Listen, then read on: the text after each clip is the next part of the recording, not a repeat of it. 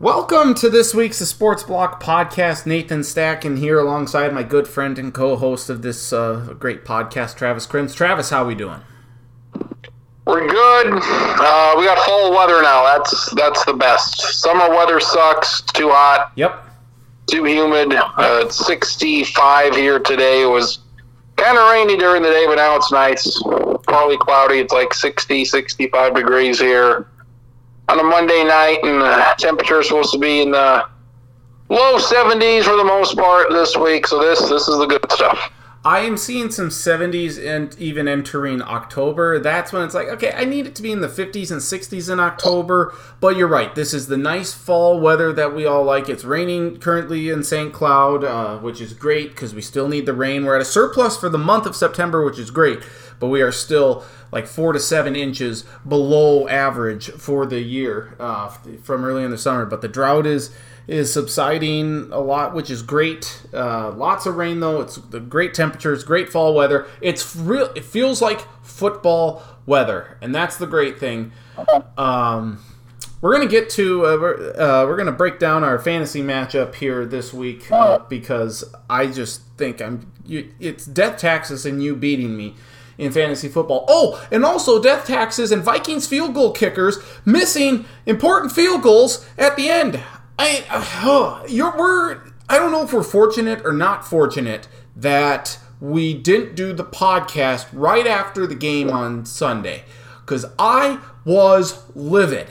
And not livid from the standpoint that Greg Joseph missed the field goal, but it's almost just like a culmination of just, I just, you know, stuff going on, not like uh, you know, 2021's been a bit of a tough year and stuff, and you know, 2020 was tough with COVID, and it's just like all this pent up frustration. Like you don't, ex- it's just false hope that the Vikings give us week in and week out. And Greg Joseph, who makes 250 plus yard field goals, missed an extra point barely.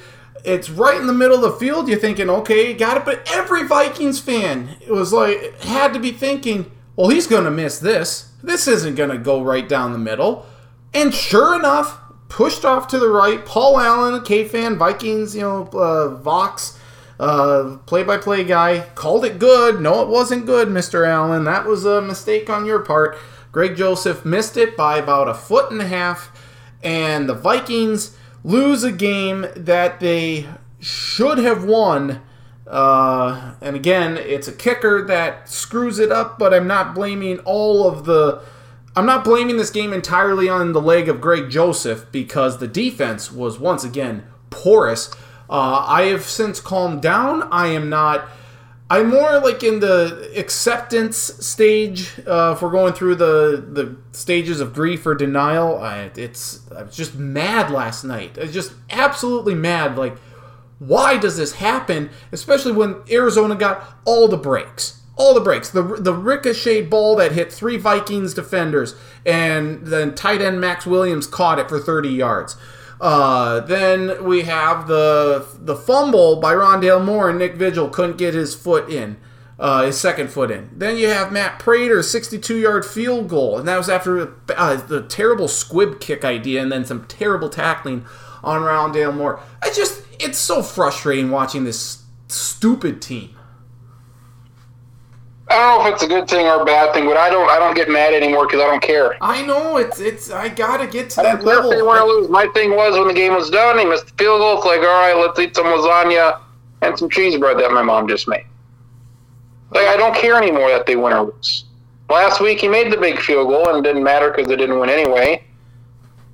And this week they didn't uh, they didn't make it. Like what, what does it matter? If they're two and 0, 1 and one, they tie, one tie, two ties. No, like zero. It doesn't matter to me because I have no. I have no. I just watch these games. I have no invested interest in them. It's like if they win, they win. They lose, they lose, and I'm on with the rest of my day. I think so, it, I it sucks because I wish I cared, but I just right. don't. I can't care anymore because because mainly of things like this. It's like how can you possibly care when you watch a TV show or a movie for the first time yep. and you really like it? It's probably the best you'll ever probably the best experience you'll have watching that because if you ever watch it again, it's like, well, I've seen this before, mm-hmm. so I know I, I know what's going to happen. There's no surprises at the end. I'm not guessing of how's this movie or TV show going to end. I will say that there was one there was one movie that sticks out in my mind where I was better the second time than the first time. That was Robin Hood with Russell Crowe, because uh, in that movie, like in the previews and stuff, you see King John uh, or King Richard uh, say, "I declare him to be an outlaw." And I was waiting the whole movie for that. I'm like, okay, when are we getting to this part? We're nearing the end. Like, I'm not understanding this. And then it turns out that that was like the very last scene to set up the legend of Robin Hood. I'm like, oh, this makes so much more sense now. I need to go back and see this movie because I've been waiting for this one scene and nothing was making sense to this point. And then it, was good. That that aside, what's frustrating is that this, as you said, like this happens over and over and over again. And apart from the Minneapolis Miracle, have the Vikings ever really caught a break? I just kind of look back and think of why I don't care anymore. You know, that Saints game, that was a big one.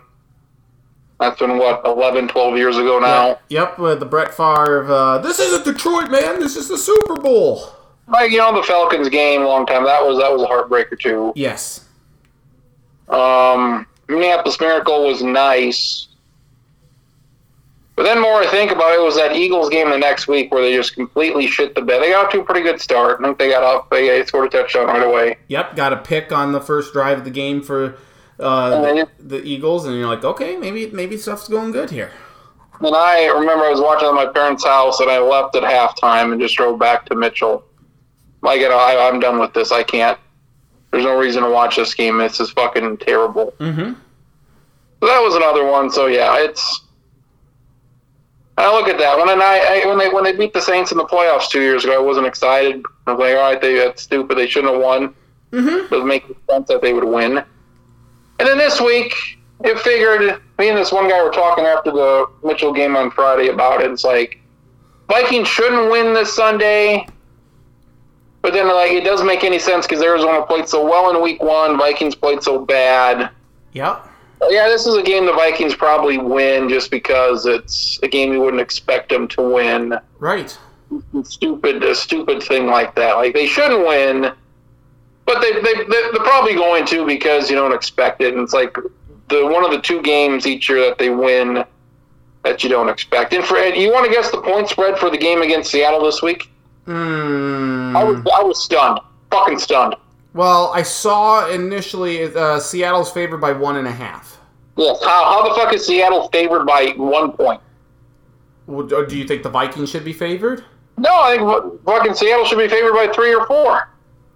Well, they say three. I mean, the Vikings can. Be, they almost beat them last year. It's they're gonna go. They're gonna beat Seattle, I guess, in week three. I I think so. I mean, they're they're close, and I mean, t- Seattle just had a massive bedwetting against Tennessee. I mean, they couldn't stop King Henry to save their lives in the second half. I mean, they only ran Chris Carson what 13 times. I don't know if he got hurt or or whatnot, but uh, I mean, that game was at home, and Seattle absolutely let it get away from them. Um, also, next time the Vikings have the ball at what the 20 yard line, 19 yard line with like 40 seconds left and timeout Maybe fucking get closer. Maybe don't rely on the kicker to hit a 40 yard field goal. Well, now they maybe try and score a fucking touchdown. uh, they had no problem driving up the field in that final drive. Right. Maybe try to score. Maybe get it inside the 10 or the 5. I, maybe try that. Maybe try it. Get it to like a 25 yard field goal next time. Don't you think, though, that last, given what happened last week with Dalvin Cook fumbling the ball, that that played into that decision? I think well, so. Pass the ball. Pass it. Well, I, I'm sure at that point everybody's thinking, oh yeah, well they're at the 20 yard line, they're in field goal range. Mm-hmm. They're just gonna sit on it, and they did. Yep. Uh, fucking go, go, go I, for the fucking killer instinct because they never do, and, and then we get shit like this. We yep. never, never again, never again leave it up to the fucking kicker. Yeah. I don't care if the fucking ball's at the one yard line. do not look at what Baltimore did. Yes. Beautiful team, yes. beautiful finish. What did they do? They had the fucking balls to go for it on a fourth and two. Where if they miss that, game's done. They yes. lose that game. Yep. Well, and they fucking went for it, and they went for it, and uh, they beat Kansas City. So if they do that in the playoffs, I'd like that. And Baltimore only got the ball back because Clyde Edwards-Helaire fumbled it when he shouldn't have. I mean, Kansas City was in prime position to score and win the game there. Uh, I, yeah, and I was a little stunned too that they weren't going for it. You know, after they had moved the ball. And KJ Osborn, by the way, has been has played phenomenal the first couple of weeks. Uh, he looked lost last year, but he's really coming into his own. It, it, like really truly providing the Vikings a number three option at wide receiver, which is nice. Uh, but he he made some good catches there, um, and he's, their only other receiver. Well, Thielen and thought, Jefferson. I, I thought Dede Westbrook would be a receiver. I guess he's just a punt returner. Yeah. Yep. I don't. I don't see any other receivers out there. Right. Like he's a good guy. Again, like if one of these guys get hurt, like I always say, like they have they have nobody. So they got two receivers and now this other guy. Well, right.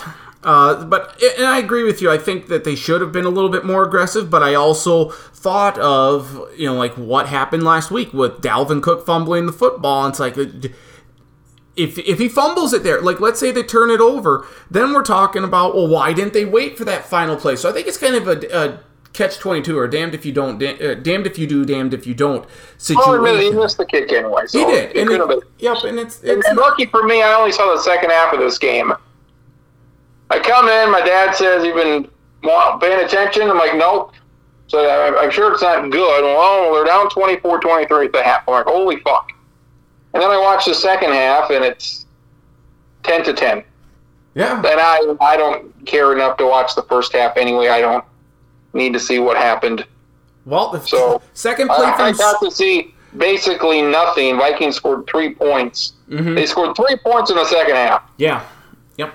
And that's what my dad said too. He's like, how how do you only score three points on offense? Like, I don't know. I don't know. I don't know why you know Zimmer's not more aggressive with it. I mean, the first half, you know, the second play from scrimmage, sixty-four yard touchdown pass to KJ Osborn by uh, from Kirk Cousins. I mean, Osborn was wide open. It was great. They were up twenty to seven, and then Joseph missed the extra point and you just wonder like, oh my gosh, hope that doesn't come back to cost them.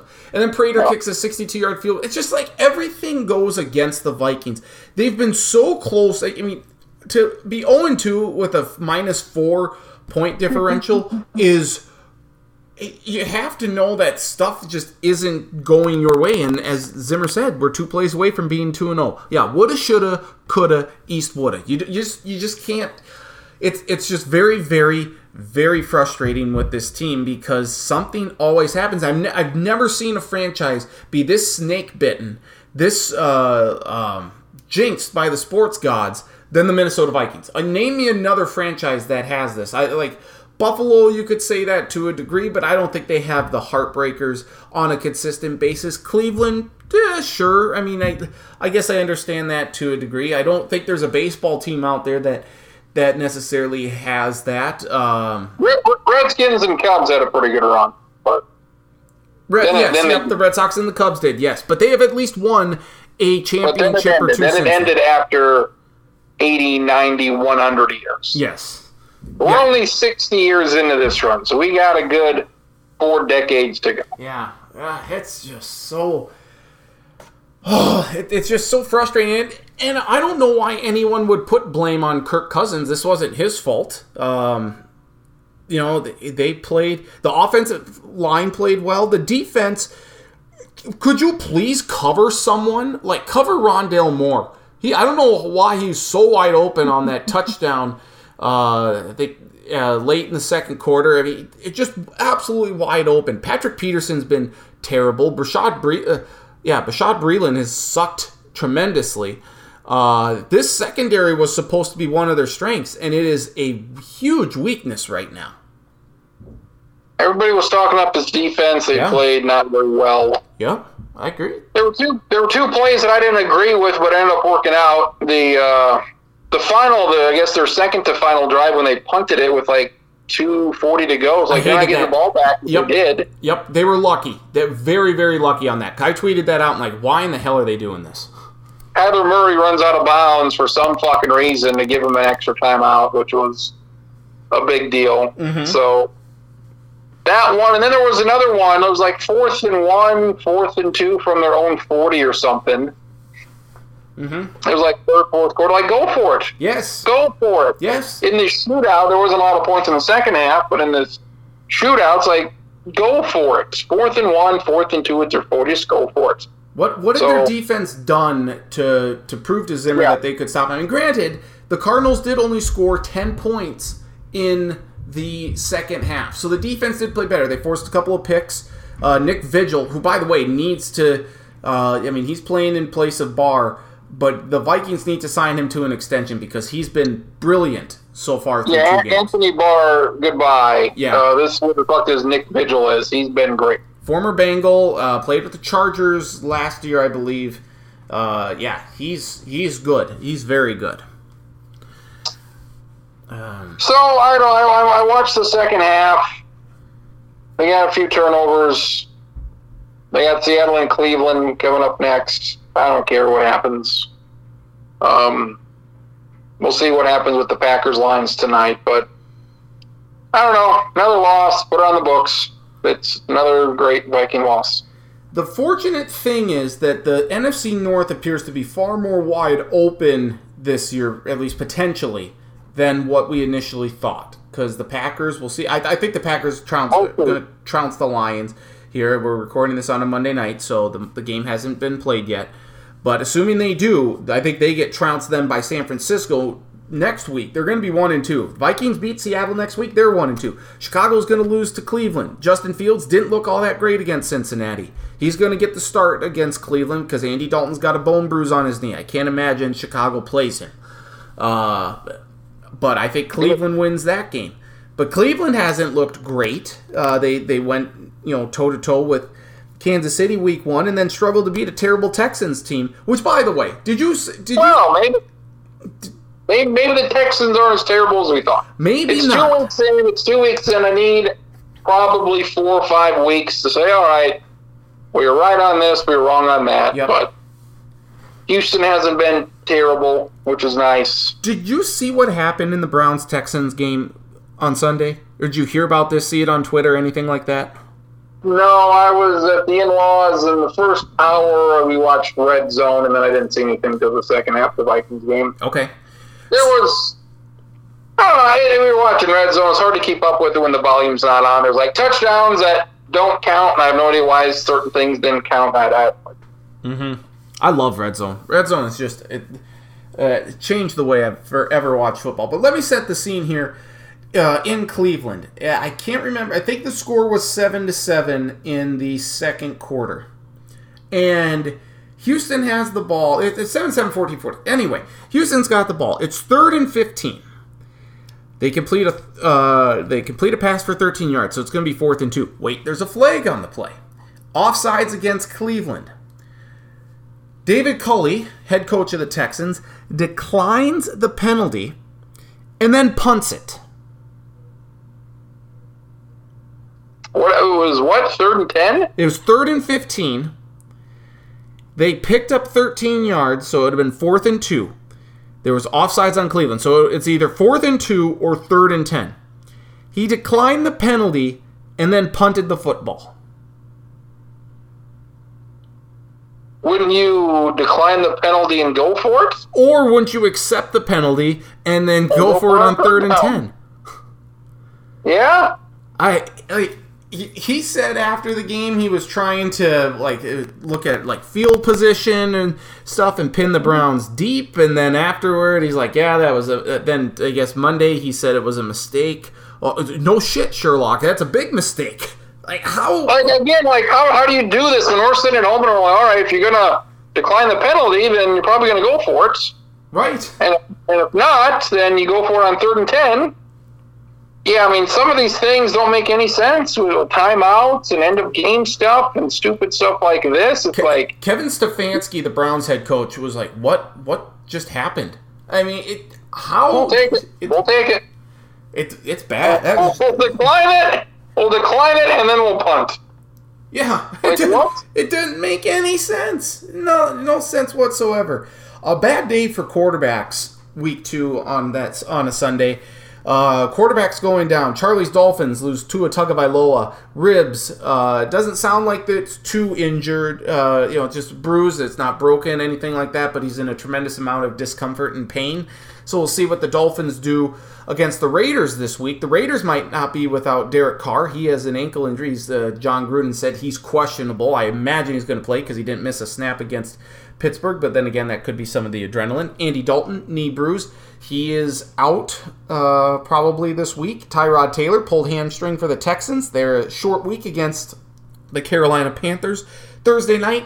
So that means David Davis Mills is going to get the start for the Houston Texans. So can't wait to tune in to Thursday night football to watch Davis Mills run the Houston Texans offense, rookie from Stanford.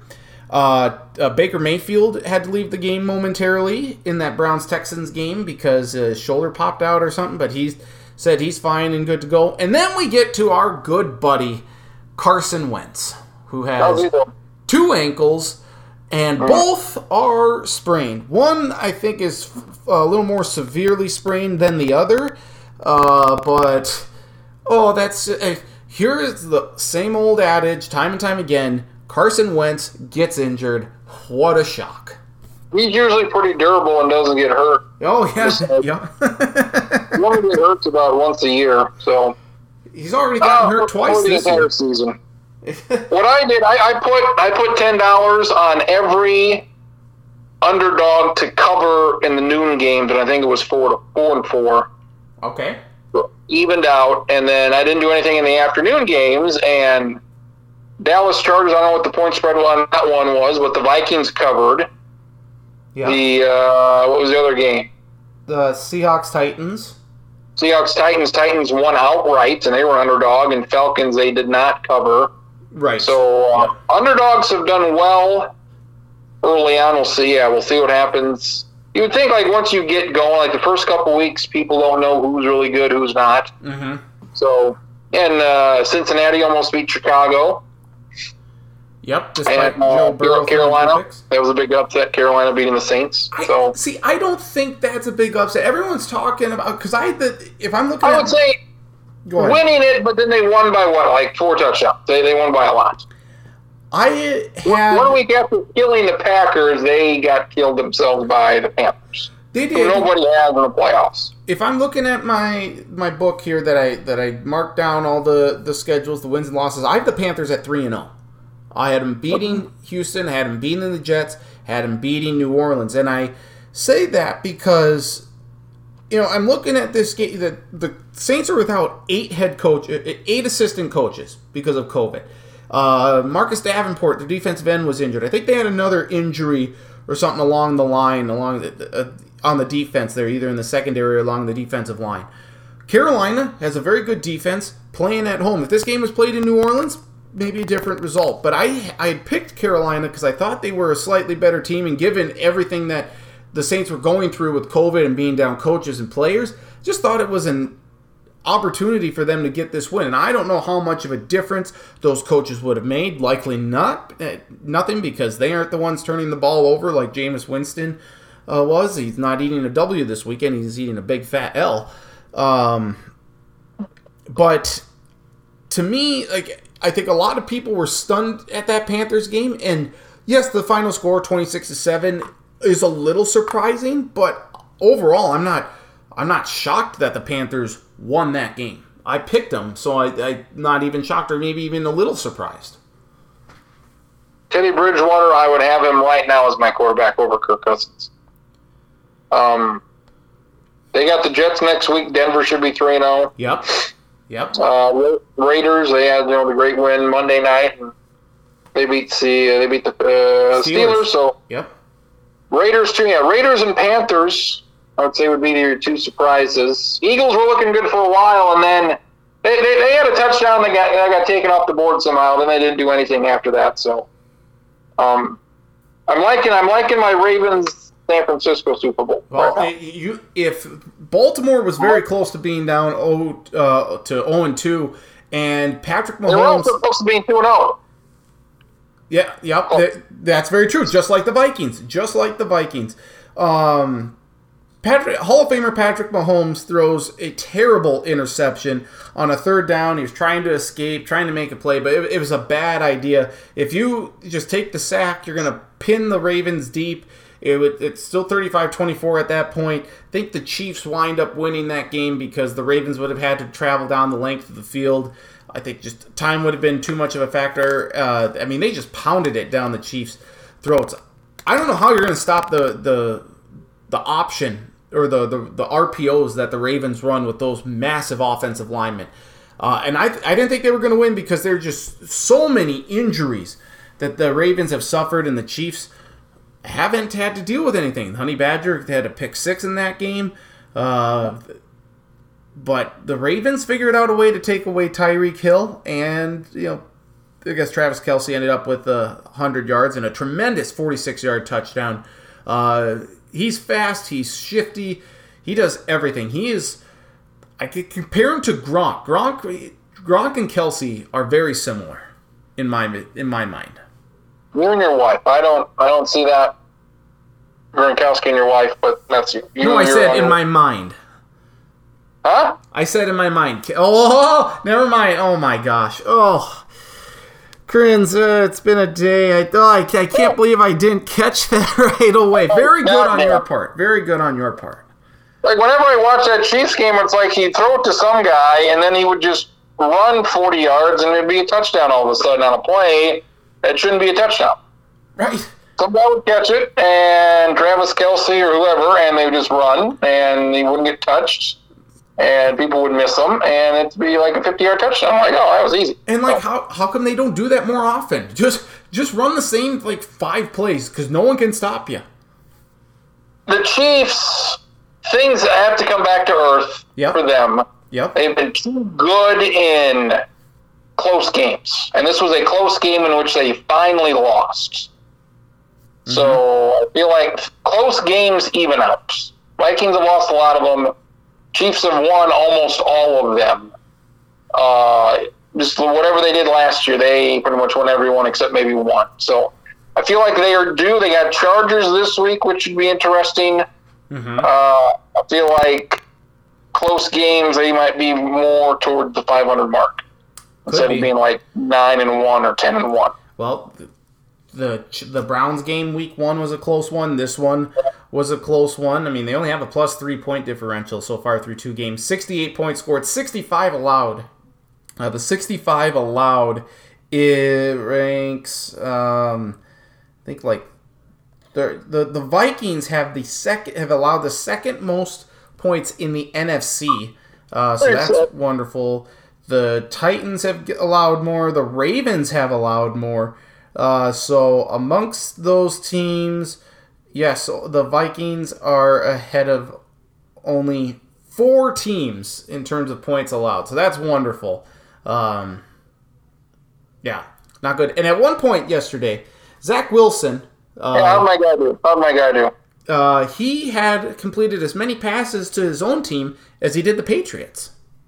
Uh, he ended up with four interceptions. And so at one point, four completions to the Jets, four completions to the Patriots. That's not a recipe for success. He was terrible. And uh, Peter King made a very good point in his Monday morning quarterback uh, column and it was that the Jets have done Zach Wilson such a huge disservice, not only with the offensive line. I mean, Mekhi Becton is out like four to six weeks after uh, getting knee surgery and whatnot, uh, but the biggest issue for the Jets is that they have no quarterback behind Zach Wilson that they could have benched. Like you throw four interceptions to the Patriots, and it's just the game's getting away from you. Your confidence is shot. You just gotta say, okay, we're done here. I mean, he threw one pass, one interception in the second half.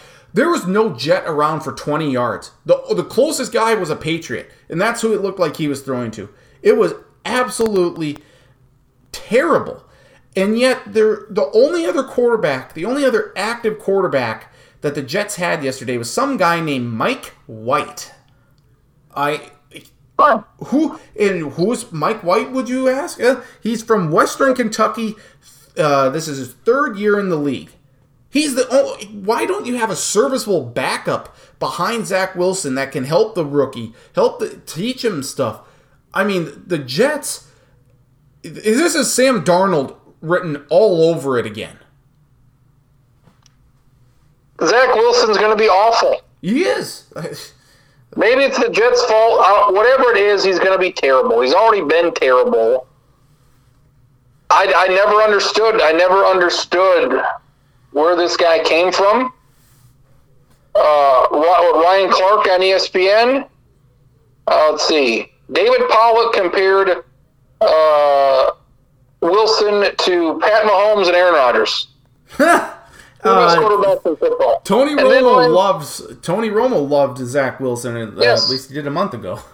And then Ryan uh, Ryan Clark, after watching film, agreed. He says he makes plays that other guys in college can't. That includes Trevor Lawrence.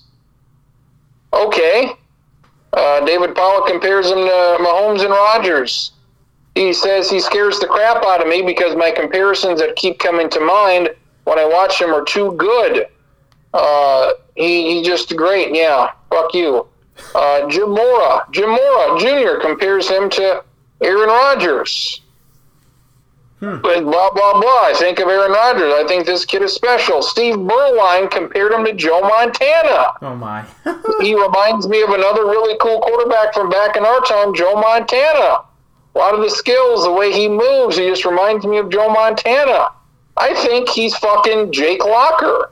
How's that for a goddamn comparison? I was saying this fucking before the draft. Well, I are you out of your fucking mind? Like, what the hell do I see in him?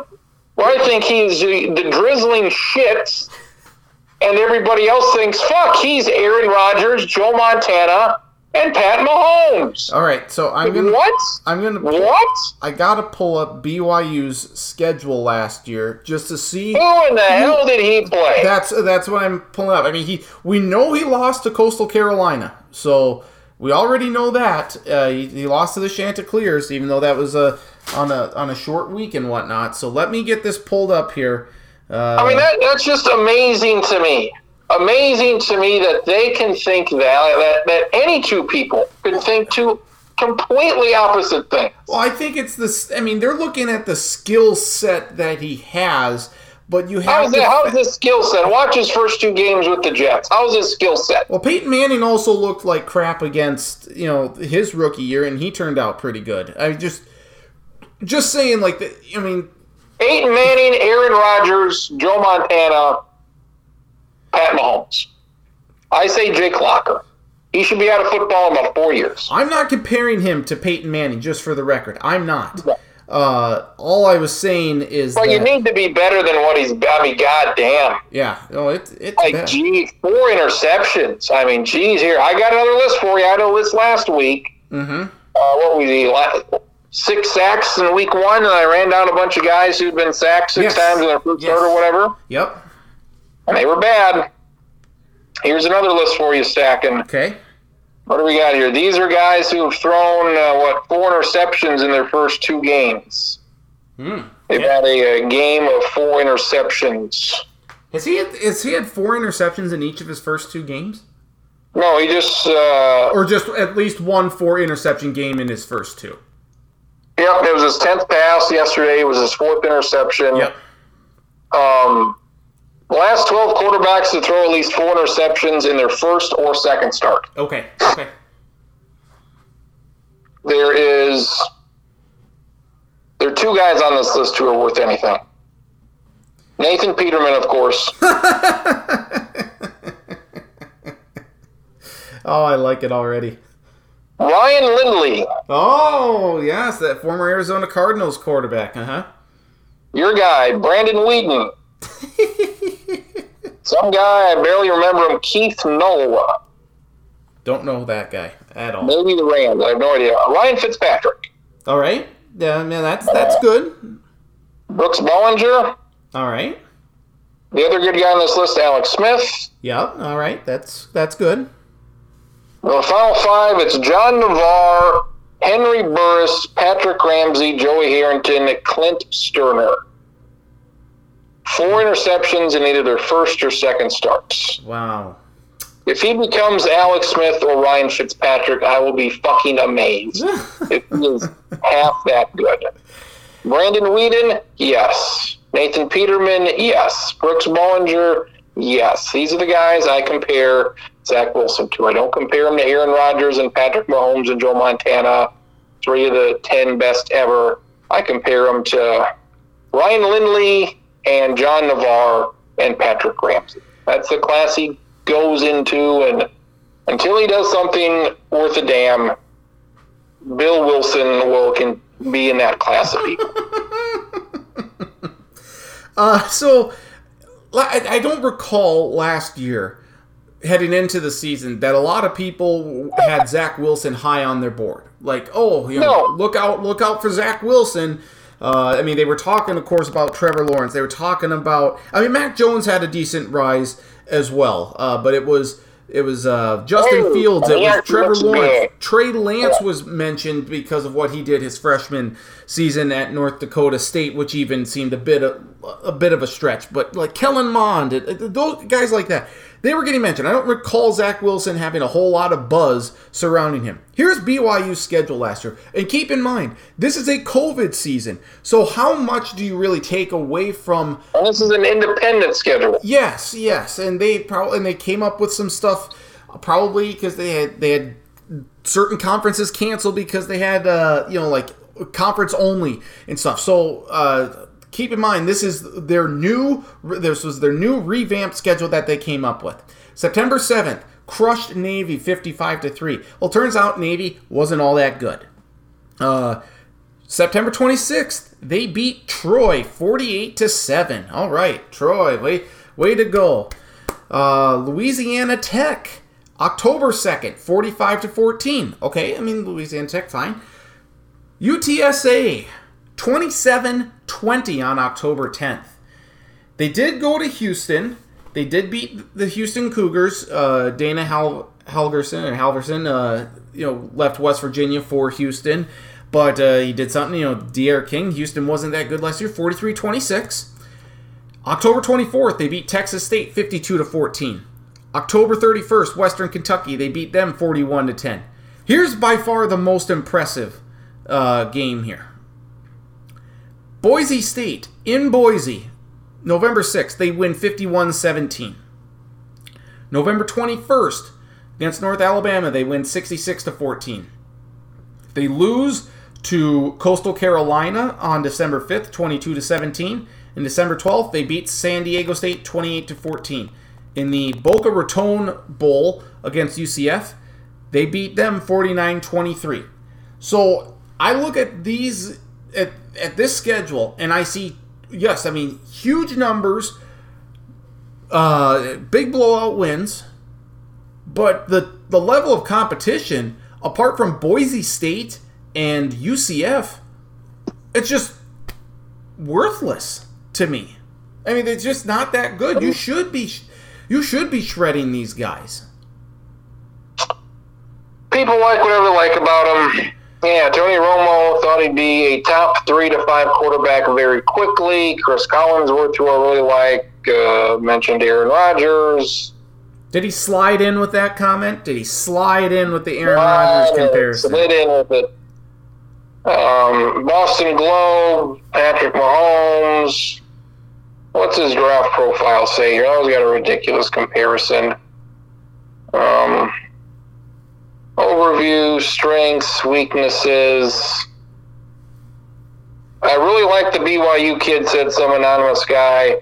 This quarterback class is so overrated. I would agree with that, but I think he's going to be a, uh, end up being one of the good ones of this draft. I think Mac Jones is going to be as good as anybody mm-hmm. in the draft. Uh, weaknesses, level of competition, yes, level of competition. Uh, struggled with accuracy and de- decision making against Coastal Carolina. Uh, it's two and four against top twenty-five teams in his career. It's I don't I don't I don't understand. Uh, NFL comparison. This is actually a good one. Some guy NFL.com wrote something up. Jake Plummer. It's like, all right, that's that's reasonable. I like yeah. that a lot. Yep. Not a Hall of Famer, but a pretty good quarterback, Jake Plummer. That's should be more things like that. Quit using Drew Brees and everybody else and Aaron Rodgers as comparisons. And- and- Quit doing that. And let's Use use Jake Plummer. Use Dante Culpepper. Uh, use these other guys. Use Alex Smith. Quit using Hall of Famers. And we're shitting on Zach Wilson right now, but it's not Zach Wilson's fault that he was getting these comparisons. So you're you've already set him up to fail by this result. You're setting him up to and that's why, like, I, again, I don't blame him f- necessarily for the, the four interceptions. I- Was it bad decision making against the Patriots? Absolutely. But he has no offensive line. He has no quarterback outside of Mike White in that in that quarterback room that can help guide him. Like you need a strong, serviceable backup. You need someone to be able to yank him yesterday and say, "Hey, you know what?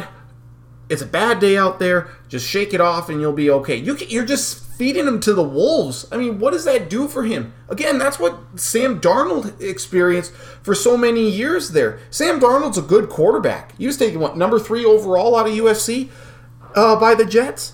There was a lot of expectations for him, and they never supplied him with the right amount of talent. And the Jets did that this year with Zach Wilson, getting Corey Davis from Tennessee, uh, the wide receiver for the Titans.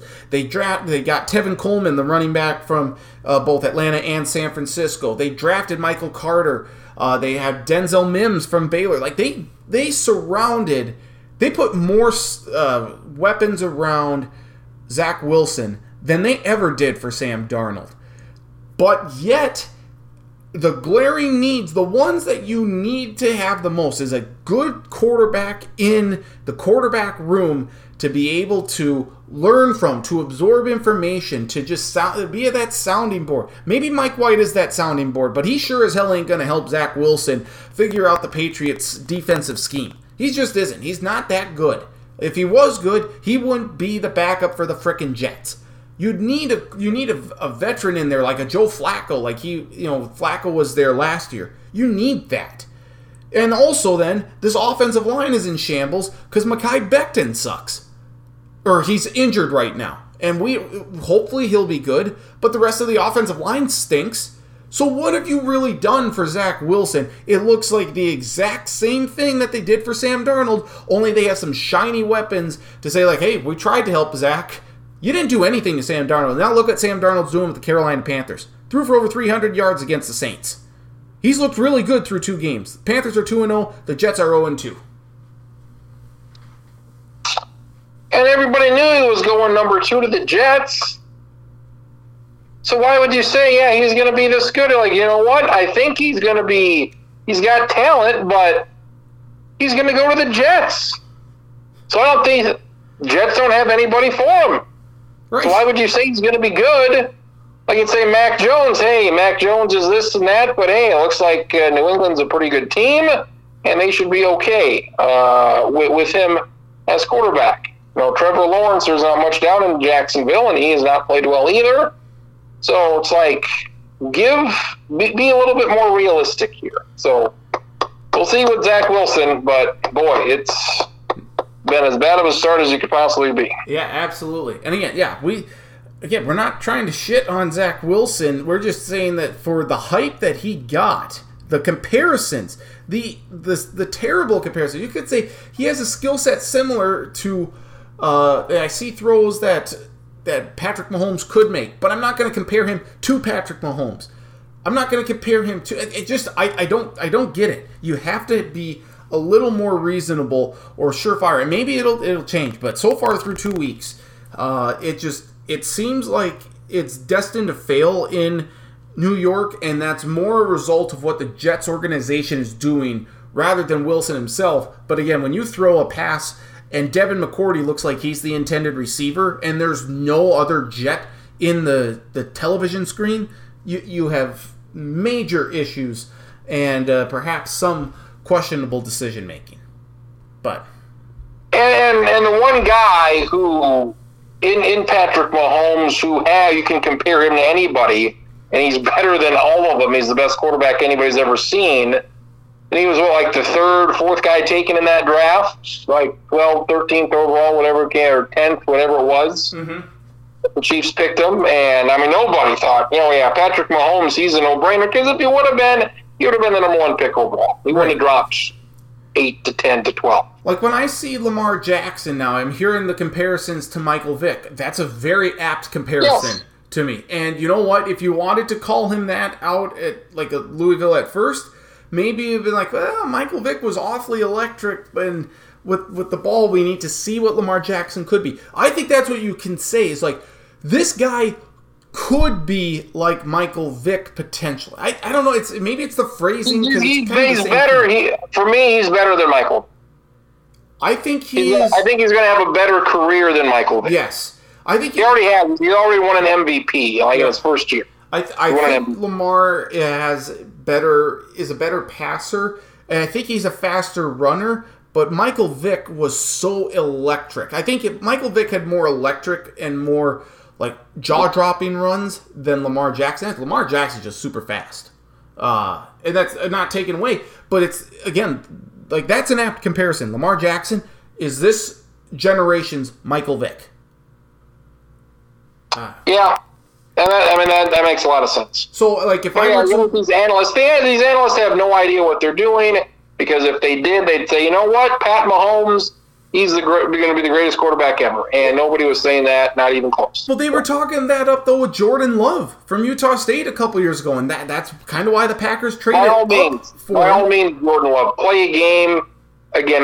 Another guy who I think is going to be terrible, Yeah, absolutely terrible, and he'll get his chance. Maybe next year he'll get his chance, but uh, we will see. And I don't expect anything. By all means, Green Bay. Green Bay's had a pretty good track record of quarterbacks the past 30 years. I think that ends with Jordan Love. yeah, it could.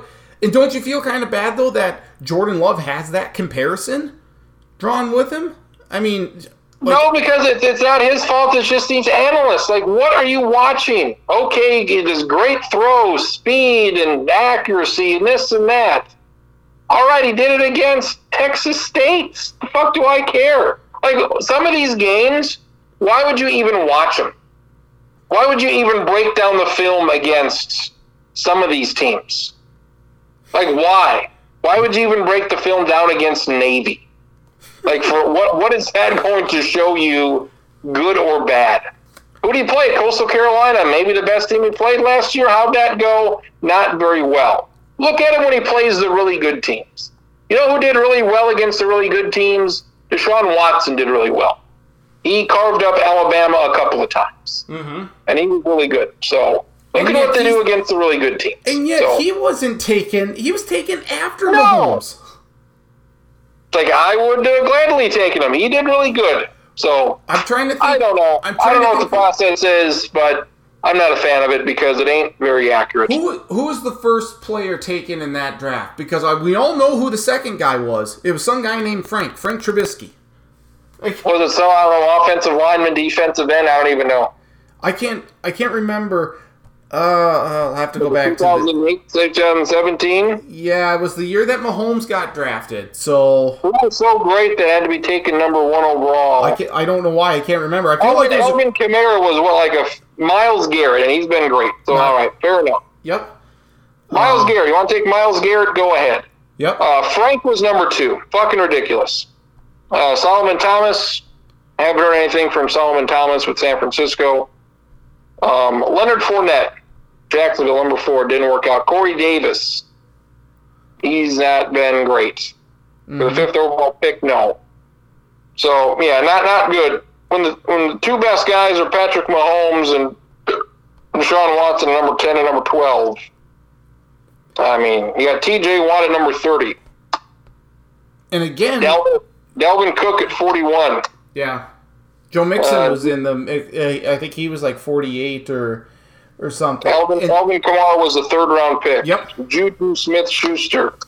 Six, uh, Chris Godwin, 84th overall. Kareem Hunt at 86. Mm-hmm. Uh, Kenny Golladay, he's in real well with uh, the Lions. So is he with the Giants now? Yes, he is. Yep. He's almost a fourth round pick. So Yep. And the funny, uh, yeah. and again, kind of similar there to Zach Wilson.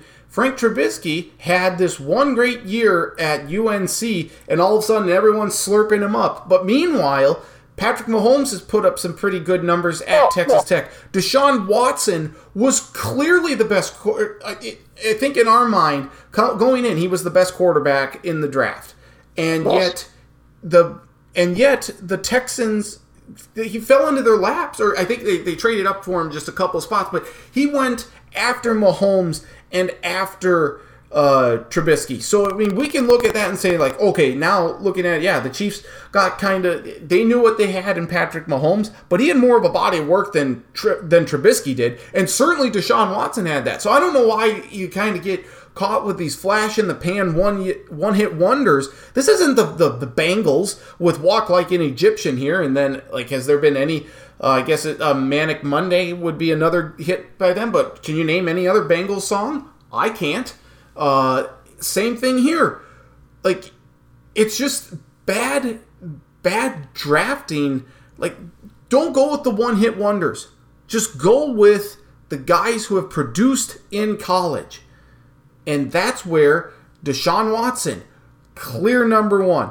At least that's this year with Trevor Lawrence. Okay, you didn't you didn't do something stupid and say, "Oh, we're going to take Zach Wilson or whatever." But why wouldn't you take Justin Fields over uh, Zach Wilson this year? He had a far better body of work than Zach Wilson did. He's had more of an established career against better competition. That matters. It matters. You can't just look at these one year wonders all the time. Some work out, some don't. One of the best tight ends in football, George Kittle, was taken in the fifth round. Hmm. How about It's- Tra- it's- how about Travis Yeah. Kelce? Oh, are you still in the 2017 draft? Yep, 2017 draft. So it's, you know, there's always going to be guys that slip through the cracks, Yeah. but not everything's perfect. But again, if you're picking top 10, you got to be better than that. Mm-hmm. You do absolutely. So that's that. Uh, a nice little tangent we went on there on the NFL, and uh, apologies to the Zach Wilson family, but um, uh, again, it's not his fault that he's getting these comparisons, and not his fault that the Jets aren't doing anything. The Jets are doing him a disservice. Leave it at that. Uh, we Also, I'm interested here to watch, uh, not really watch the game, Lions and uh, Packers, but to watch this, uh, the, the, the Manning brothers and their broadcast. Um, because this, uh, Steve Levy, Brian Griese, that's, I don't need to watch that. Are you surprised that E ESPN has been pumping the promos for Peyton and Eli as much as they have, and not even like e- hardly even mentioning, you know, Brian Griese, Steve Levy, and Louis Riddick doing the call? I, if you're that number one broadcasting team, and ESPN is actively trying to take away viewers from you to go, even if it's just again to another ESPN channel, wouldn't that feel like a slight? There weren't a lot of people that watched it last week. Like, when game was on ABC, I assume it's not on ABC tonight. Um, a lot of people watch it on ABC and ESPN. Like hundred and fifty thousand to watch the the Manning thing. That's all I saw on Twitter that night. Yep. Uh, was that and I was like, all right, well, what? So what is this going to be? This Peyton Manning, Eli Manning thing? What are they? I assume they're at home. I, I assume, and they just set, it, set up something in their house. I think it's at. I think it's at their uh, separate homes. I don't know if they're in the same studio or No, they're, they're, they're, they're at their own homes, and yeah, uh, I'll do these games, but I don't want to travel to these games every week, and just set it up a studio in my house so I can watch it. And from what I saw, all the clip, and this is this is terrific. This is a new way to watch football games. You got two guys watching it. Uh, you can clearly see what's going on with the game. hmm Uh, you don't need.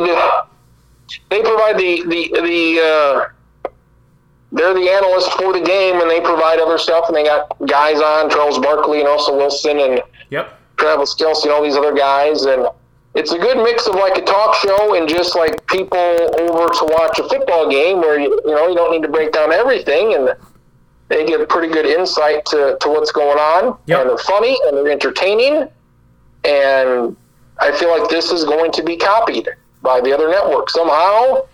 You put something on FS1 or you put something on CBS Sports Network or whatever you would do Right. feel like this this was a good thing that ESPN did, and I, I feel like this is going to be copied. Yep, I agree. It's kind of like what Fox initially started with the officiating, like with the official with uh, Mike Pereira. Yeah, And and, everybody then- copied it because it works so well. It's like, how did we not think of this before? Yep. Then CBS copied it, ESPN, NBC, and, and yeah, now it's a, a full thing. So yeah, you're you're right. I don't know who though you would get that I would rather watch than Peyton and Eli. If it would only be better if they brought Cooper in because Cooper's hilarious. By the way, Cooper and Arch Manning were at the you know Arch Manning is Peyton's nephew and Cooper's son. He's easily. I mean, I will tank for. Uh, uh, I will march for Arch if I'm a Viking uh, fan here in like four years for uh, for for him wherever he goes. Arch Manning's going to be the real deal, and uh, he was at the George. They were at the Georgia game. The family was. The Georgia's making a hard push uh, to recruit him, as is Alabama, Tennessee. I'm sure Ole Miss. A lot of uh, you know, Texas and stuff. So they're at the Georgia game, and uh, Sean McDonough, Todd Blackledge are, calling the game for ESPN, and they're showing uh, the Manning family a lot and talking about him, and you know they just mentioned how funny Cooper is, and it, we've heard that time and time again. Uh, and Cooper is incredibly funny. I think he would be an asset to add to these uh, broadcasts for the Mannings. ESPN tried for years with Dennis Miller, and Tony Corners. I like Tony, Tony Corners. I, I liked him doing it, but he was there too, and it just didn't work out doing that thing. hmm But this, this, I think this is you know a week into it. I think this is a huge success. hmm and I think they figured something out finally after all of these years. So, all right, we're going to do a separate broadcast with these two, and the, the the main ESPN broadcast still gets 25 times the number of viewers that this other thing does on E ESPN two. Right. But I feel like I I don't care about the Monday night game. I'd rather watch and Eli Manning surprisingly good on that, and Peyton Manning's always good at everything. Eli's So- surprisingly funny. Like you wouldn't have you wouldn't have thought that from his days in New York. He's very good. He's got a great personality about him. So they can go with that, uh, they can roll. So that's uh, that's good stuff that they do, and I like that. So The difference that here, I, I intend to watch that a little bit and see what they have to say. the difference between the what ESPN's doing with the Mannings versus like when they had uh, Dennis Miller and Tony Kornheiser in there is that the Mannings actually played football and were very good at it. Peyton especially, Hall of Famer. Uh, Dennis Miller is a comedian. That didn't add any anything. Like what insight is he going to be able to provide? Tony Kornheiser, sports writer. Sports writers can be broadcasters, but when you already have an analyst in there because they had Jaws in the booth what what is Tony going to add that and Tony was fine for for a while there. I didn't I didn't mind him, but I mean it's just that the Mannings have so much more personality. They they're so much more funnier and they have the football background, the football knowledge having played the game where they can have that analysis as well as the humor. It blends and works well together. Really does. So that was good. That was a great idea. It was absolutely great idea. Uh, looking ahead to week three, uh, a couple of big games. Uh, of course, Seahawks Vikings. We'll see. Oh, it's down to a one point spread right now. Uh, Seahawks uh, favored in that one. Other than Like, that, like, like one little one little uh, comment from Peyton Manning here already uh, today. Peyton Manning said tonight, "I think our conversations were bugged like the Patriots used to do back in the day." Something like that. yes, Funny like that. Yes. it's great. Uh, It's great. and they had a great finish to a great game last week, and yeah, just just funny stuff like that. yeah, it, it, it's those lines that that get you and get get the audience involved. Um, Buccaneers Rams easily the best game of the week. Uh, Packers 49ers that's got some intrigue. Eagles Cowboys on Monday night sure. Uh, not a great slate of games here uh, for week three, but uh, we'll see what happens. I guess. Um, college football. uh, Anything else NFL related we need to get to? Uh, underdogs have done well. You know, Chargers, Chiefs, Saints, Patriots. Uh, Falcons Giants. One of those teams going to be on three. Uh, um, Dolphins Raiders. I would say best game of the week's probably Tampa Bay the Rams. Tampa Bay and the Rams. Yep. Agreed. Probably your premier game. So. And then of Uh, course we week, week four is going to be Tampa Bay at New England. That is going to be must see television. So that's a noon game on CBS. no, they put that on Sunday Night Football here, Al Michaels and Chris Collinsworth. I mean that. Um, I, I mean that's. I don't know what records are for regular season games, but that's got to be that's got to that's got to break it. I would, I mean- I would think so. I Anybody and their mother's got to be watching that game. Mm-hmm. In two weeks, I got a thing to go to in Brandon, so I'm probably going to miss Browns Vikings, which whatever. I feel like I missed the last time they played, which I think was in London a couple years ago. it sure was. Yep. I just, just didn't wake up for it. Uh, I think I'm probably going to miss this Browns Vikings game, but uh, yeah, I'm going to have to watch watch Brady at New England. I'm to have to watch that. Yep. It it must see. It's appointment television for sure. Uh, college football this week. First off, let uh, give credit to uh, Charlie's Cornhuskers for making it uh, quite the game against Oklahoma. That game is far closer than it should have ever been. Uh, Oklahoma winning wins that one 23 to 16. My Hokies uh, lost on a couple uh, final plays there against West Virginia 27-21 should have come back to win that game. The whiteout in Penn State very cool. Penn State beats Auburn 28 to 20. Uh, Pac-12 after dark is always entertaining, and UCLA loses to Fresno State, who is now ranked. Uh, Fres- or another F state, Florida State, is 0 3, and they look just awful. Uh, Alabama survived a squeaker against Florida 31 29. That was a very good game. Uh, Alabama had 21 to 3 lead and had to hang on for dear life against Florida. And uh, the Minnesota Golden Gophers beat Colorado 30 to nothing. But Crins, did you see how many yards Colorado had in this game? No, but I would assume it wasn't a lot. It wasn't. 80? 80? Well, let's Close see. enough. 63 total yards. Yeah, you're not going to win many games. That was like, uh, I mean, like Colorado was maybe even favored, or maybe uh, like it was like a two point spread either way, and that was just a complete domination on the defensive side. 82 passing yards, negative 19 rushing yards. Not, not good. Not good at all. In fact, Colorado was a two and a half point favorite, Yeah. And uh, Minnesota went in there and thumped them. Colorado scored the first touchdown in their game against Texas A&M a week ago. They lost that game 10 to 7. So, since the first quarter of that game against A&M, Colorado, I saw this stat and I can't remember who who saw it. I think maybe it was uh, on ESPN. 95 plays on offense they've run since that first quarter against A&M. And for a grand total of 226 total yards. That is 2.3 yards per play. That is that is disgustingly terrible. Pac 12 is bad for a reason. They It's- got Oregon. Yeah. I mean, look at Fresno State beating UCLA. Yep.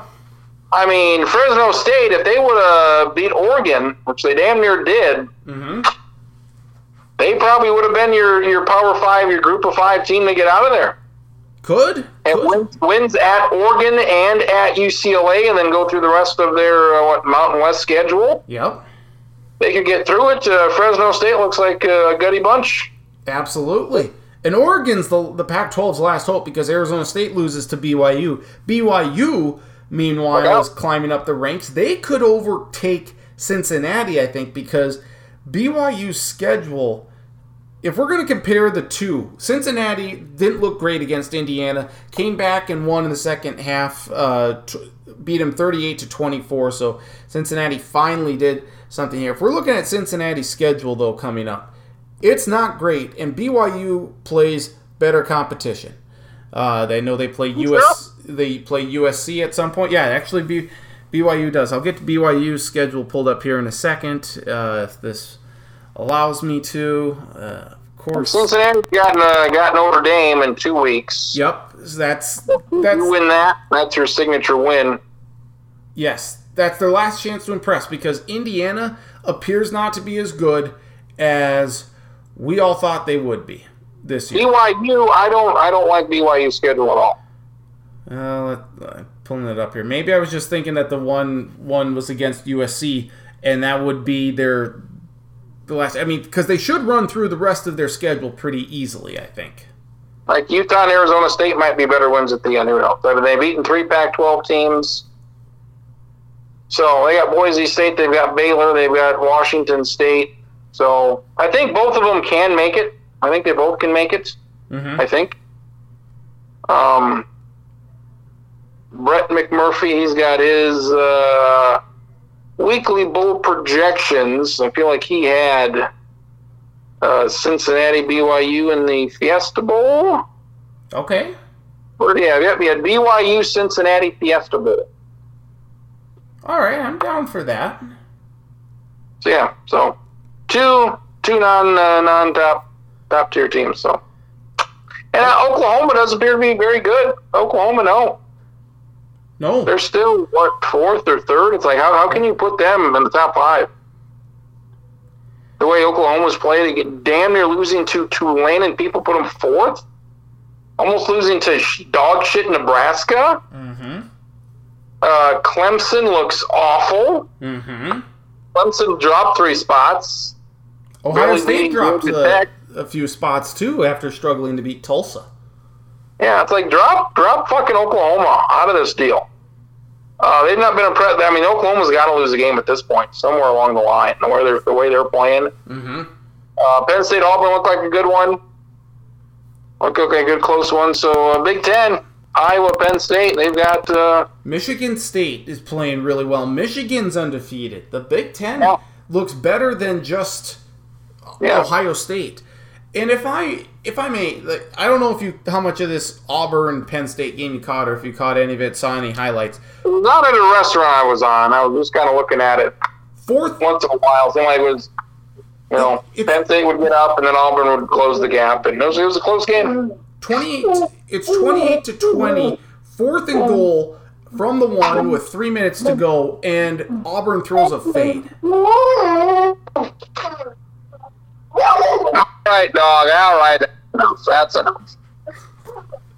The dog is excited. All right. Well, it's it's very understandable because we're talking uh, Auburn Talking, uh, yeah. Auburn football. But fourth and goal from the one. Why would you throw a fade pass?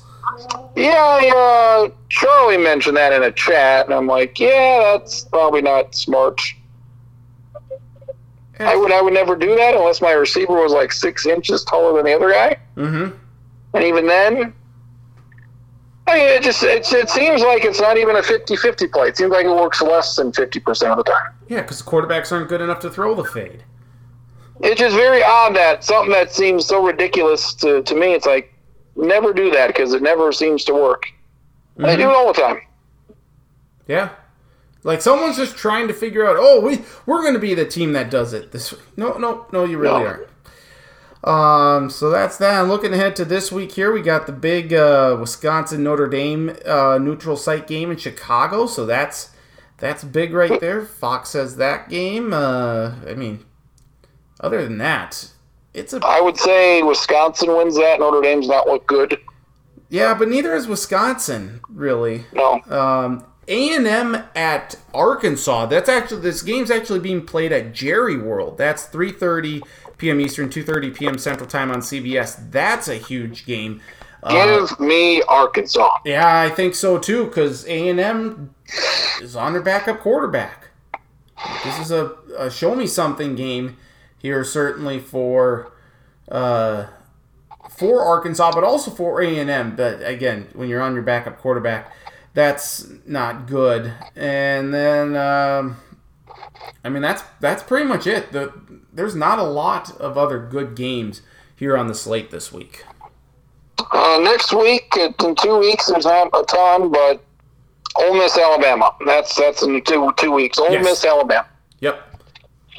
Yep. I can hopefully hopefully watch that because that's you know, Ole Miss, Alabama. Arkansas, Georgia, would could, which could be nice. Depending if, if Arkansas wins, they should probably jump in the top ten. The next uh, in two weeks, you got Michigan, and Wisconsin. So a couple weeks, a little little bit better.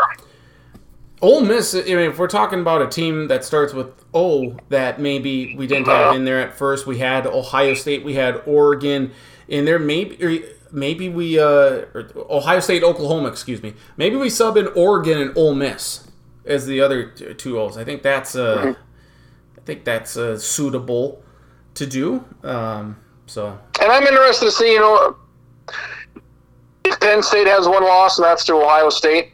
Where does Penn State fit in? And if uh, Iowa goes undefeated but loses to, you know, Ohio State in the uh, conference uh, game, what does where does Iowa stand? So, potential there for Big uh, Big Ten.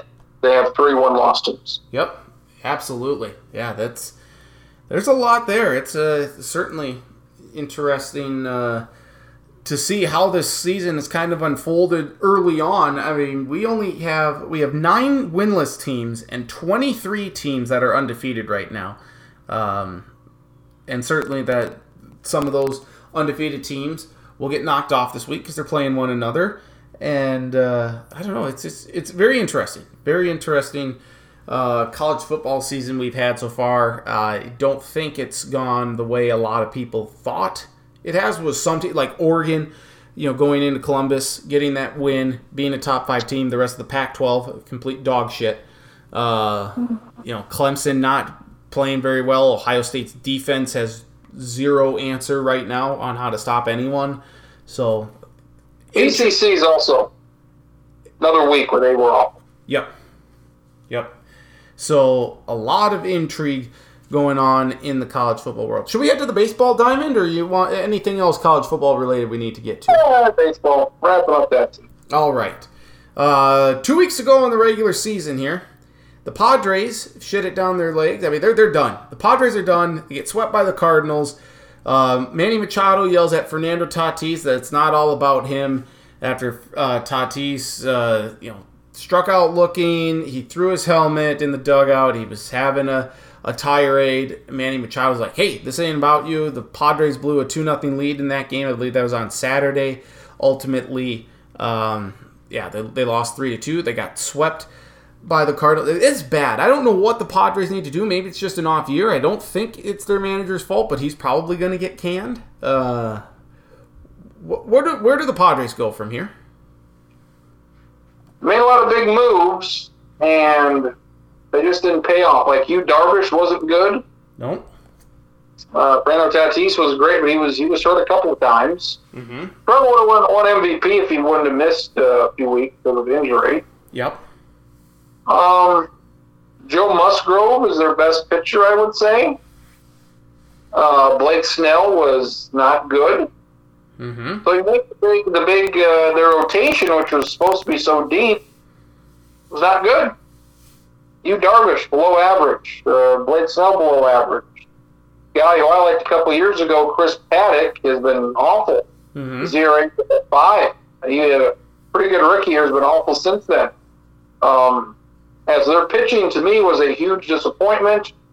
Uh, Dinelson Lamet, who's a guy a lot of people liked, he was injured last year and only threw 40 innings this year. And in those 40 innings, he was not great. He already a four. Mm-hmm. The pitching was a huge disappointment. Um, offensively, I think they were fine. You know, Tatis was great. Machado was fine. Jake Cronenworth was good. Mm-hmm.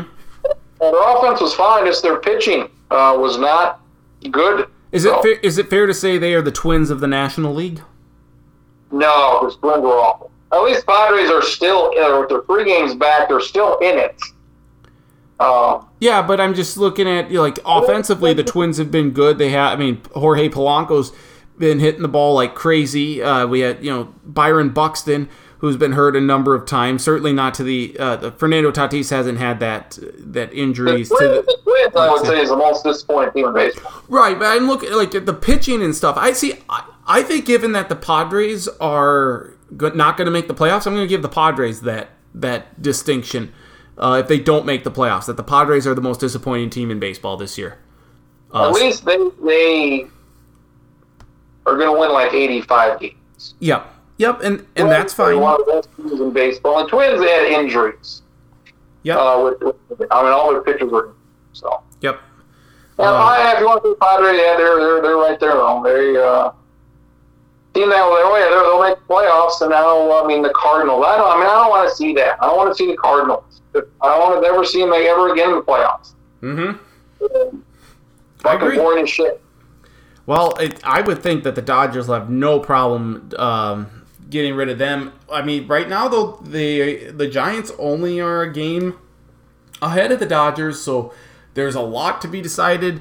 They're in the National League. The Brewers, uh, they've you know clinch the NL Central. Uh, I think, or they've clinched the playoff spot. They're going to clinch the they're going to clinch the uh, the Central here in a few uh, days. The Braves still two games up on the Phillies. That's worth monitoring. I think the Braves hold on, but the Phillies do have the edge on the with the schedule, uh, so that's big. And then the Blue Jays continue to play great baseball. The the Yankees are getting better, uh, playing 500 over their last 10 games, but it, it seems to me like we're going to get Boston and Toronto in the American League uh, wild card game. At least that's what I hope. And give me Toronto if that's the case. I've been on Tampa all year long for World Series. Yep. I think I'm switching to Toronto.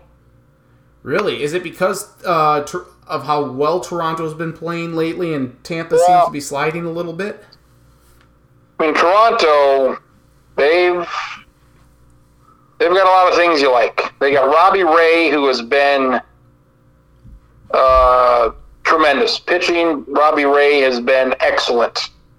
He is as good as anybody's been all year. So he is a you look for a number one starter heading into the playoffs, and he has been excellent, excellent. You got him. Jose Berrios has been his usual fine self. Mm-hmm. You got Hyun-jin Ryu, who's not been great. So Robbie Ray's been excellent, and we get a couple of other guys. Starters are okay. The offense is always good. So I like that, and if it, I think it might be Toronto, Tampa in the first round. They're playing now, and I like. I would like that first round series. That would be a great first round series. Those I two think- teams met last year in the wild card game, if I recall correctly. Yeah. We're Um, going to get that, and we're going to get Giants Dodgers in the first round. So yeah, feels like you know Milwaukee Braves and White Sox Houston. I feel like those are going to be like the two series, like the two other series. Yeah, and I I would say that if you get Rays Blue Jays in the first round and Giants Dodgers in the first round in the NLCS or in the NLDS, No, that those are your de facto championship series. Like there's going to be so much hype and intrigue for those first round games or first round series that that the championship series are going to be secondary at that point. Like, well, we already had that. Like, it just that that's I guess my opinion on it anyway. yeah, I mean those are those are. I mean Giants Dodgers, obviously. I mean Milwaukee's also very good. And you got, Hu- I mean, again, like I said a few weeks ago, all these teams are good. So, again, any of them could go to the World Series. I'll pick, you know, Tampa or Toronto. You know, it could be Milwaukee. I mean, American League, it could be any of them. But uh, a lot of good teams. You don't look at it like, oh, well, the Twins are in it. They're not going to do anything. Or it's not like there's one division, or it's well, maybe the Braves. Maybe the Braves would be that one team where you're like, well, their, their division's not very good. They're probably the, the worst team in the playoffs. Besides that, I mean, everybody's very good. Yep.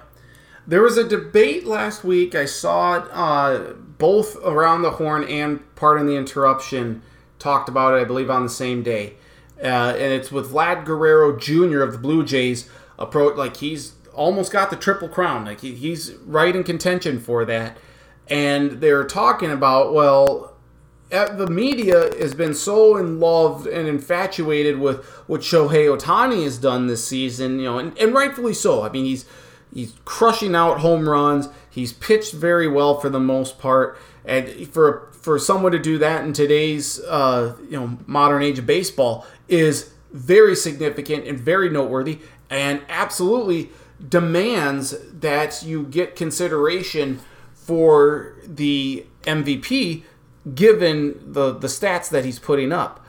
But with the surge from Vlad Guerrero Jr. and what he's doing, if he can win the Triple Crown or even come close to it and get Toronto into the playoffs, shouldn't he be the MVP of the league and not uh, Shohei Ohtani? And I get that we've given the award to Mike Trout a number of times with the Angels not being in the playoffs, but this.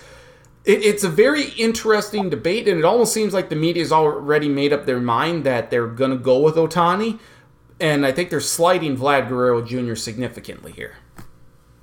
Vlad Guerrero Jr. having a great year. Any other year, he'd be MVP. But if Shohei Ohtani doesn't win this MVP, then I don't know what to tell you. If but if Vlad Guerrero Jr. wins the triple crown, you No. would still give it to Shohei. Yeah. A guy that's going to hit 45 home runs, drive in 105. That's what Ohtani's doing. Also, is going to throw you 130 innings of baseball in the low three point three point twos. Mm-hmm. It's, like it's, it's never been done in modern baseball. It's, it hasn't been done since Babe Ruth 100 years ago. So if he puts up numbers like this every year, he should win the MVP even over Mike Trout Right. every year. Yep. Like you have a guy who's and Guerrero, he's having a better offensive year. He's having a unbelievable season. Mm-hmm. He has one more home run and he's driven in 11 more runs than Ohtani. So Vladimir Guerrero is better. He has a better offensive year. Um, just that, that pitching is that difference. I mean, 130 innings of really good baseball. 100 his ERA plus is 135. Means he's 35% better than average when it comes to ERA. Yep. Like he, like if he does that, he should win it every year. I just think if if Vlad Guerrero Jr. wins the triple crown and leads Toronto into the playoffs, that I think should win out because okay, what's the difference between uh, Jacob Degrom? Like we always talk about, like how Degrom has that low ERA and should win the Cy Young, and maybe he should be the MVP because he's got such an incredible ERA, and yet the Mets don't offer him enough run support, so the record isn't as good as what it could be. It's the same argument with Mike Trout there, but by extent, shouldn't we put Degrom in that MVP or give him the um, the the Cy Young for sure in the National League year in and year out if he keeps putting up these numbers? I mean, I get my point being is that he doesn't get the he's not probably going to get the award because the Mets have faded and aren't going to make the Well, playoffs. was- Uh, this year he was hurt, so it's He like in a normal year though. you- Like in a normal year, yeah, because it seems like usually the National League MVP just isn't as good as the American League. Mhm. Um, Bryce Harper probably going to win in the National League, I would guess. Um, but Vlad Guerrero's offense is, well, it's the best in baseball. It is not that much better than Ohtani's. I get that. I, I just It, it, it, like if Ohtani was hitting like 200 with like 15 home runs, I'd say, oh yeah, I mean he's a good pitcher and he's a better than average hitting pitcher. But no, when he's potentially going to be leading the league in home runs or at least second to Vlad Guerrero, it's like, well, Guerrero's better, but it's not by that much more.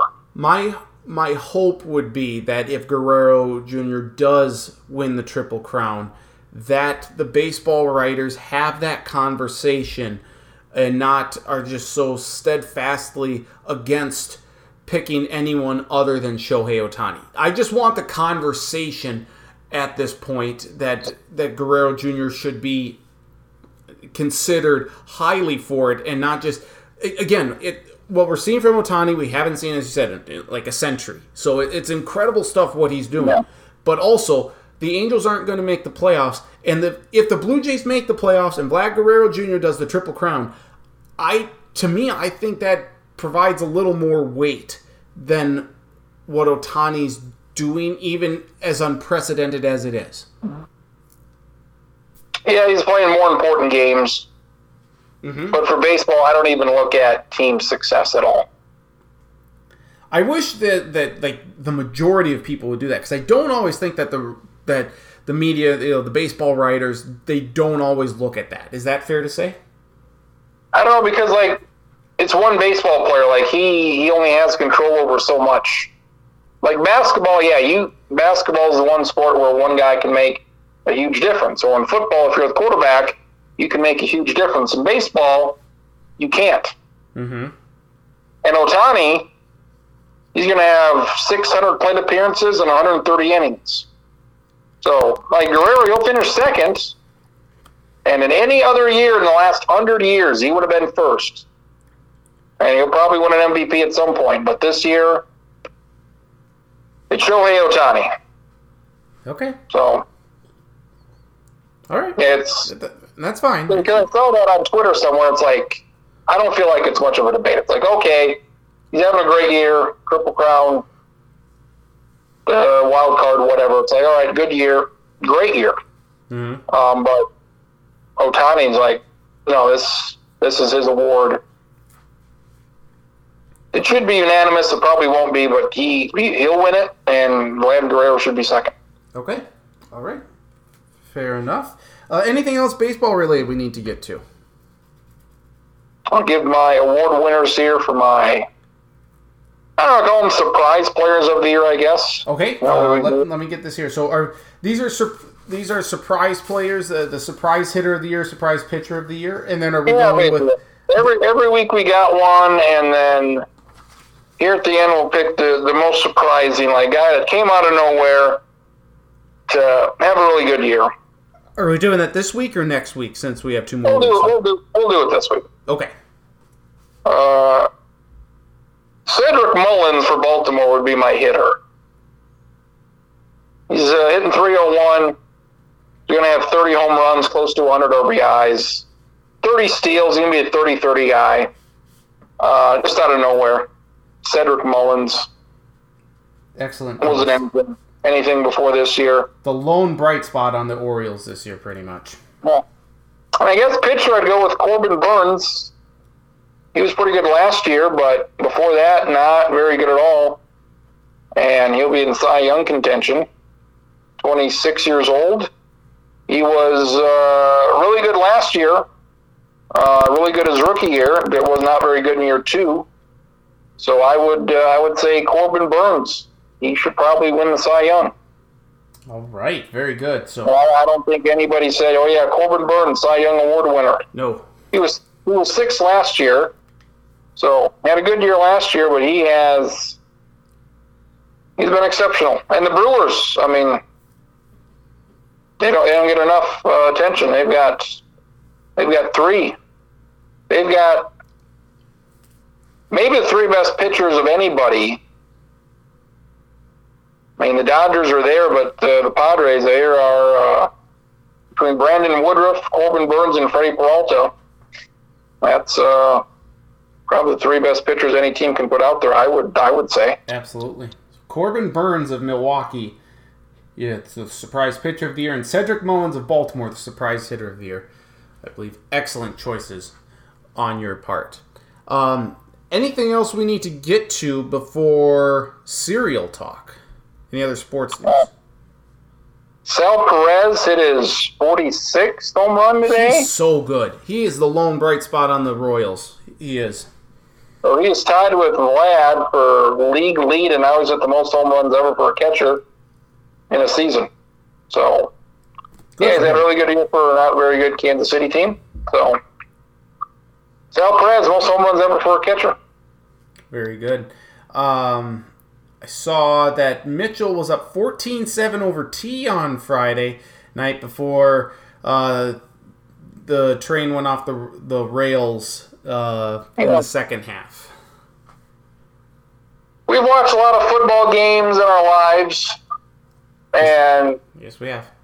I don't remember many like that one because T's very good. and they were number one coming in, and Mitchell was ahead 14 to seven. I was like, all right, Mitchell played well. There were only three possessions each team in that first half. That was a really good half by Mitchell, probably the best of the season. And then in the second half, it was 40 to nothing. Ugh, ouch. He had the ball six times, and they easily scored six touchdowns. Uh, speaking of yards, you want to guess how many yards Mitchell had in the second half? Think And if it's more than zero, you're going to be wrong. I think I saw your stat. and they had like minus twenty. Minus 23. Yeah. They had 171 at the half. They finished with 148 for the game. They've lost. They're they're one and uh, three now, and one and two. yeah, They're one and three. They've lost 10 of 11. So it's not very good. There's too many mistakes. Uh, this past week they had really one one one or two turnovers, which weren't terrible, and only four four penalties for 20 yards, but. T kicked their ass in the second half, which, all right, you could see that, but after that first half, it was just very surprising. Uh, usually don't see, you know, close competitive first half and then just complete domination like that in the second. That's a shame. Uh, Again, kind of a little bit of false hope there after that first half. Yeah. Well, um, who do they got this week, or who do you have this week, and uh, is this going to be a win for them? Uh, no, it's not going to be a win. It's uh, they go to Brookings, and we get to go to Brookings, and uh, they have a very nice stadium up in Brookings. So They do. They do. we are excited to go to that stadium and call a game in that building. So It's a wonderful building. It is a wonderful building for sure. that'll be a lot of fun. Any? Also, Yeah. Mitchell volleyball is doing pretty well. They're seven and four. They're probably not that good, but they're seven and four. They swept out there in Spearfish. Yep, they won those two matches, three nothing, and made the state tournament in eighteen. They were very bad in nineteen and twenty, and they're much better this year. And I do at least half of their games, pretty much every home game except a couple, and a handful of road games, uh, four, five, six.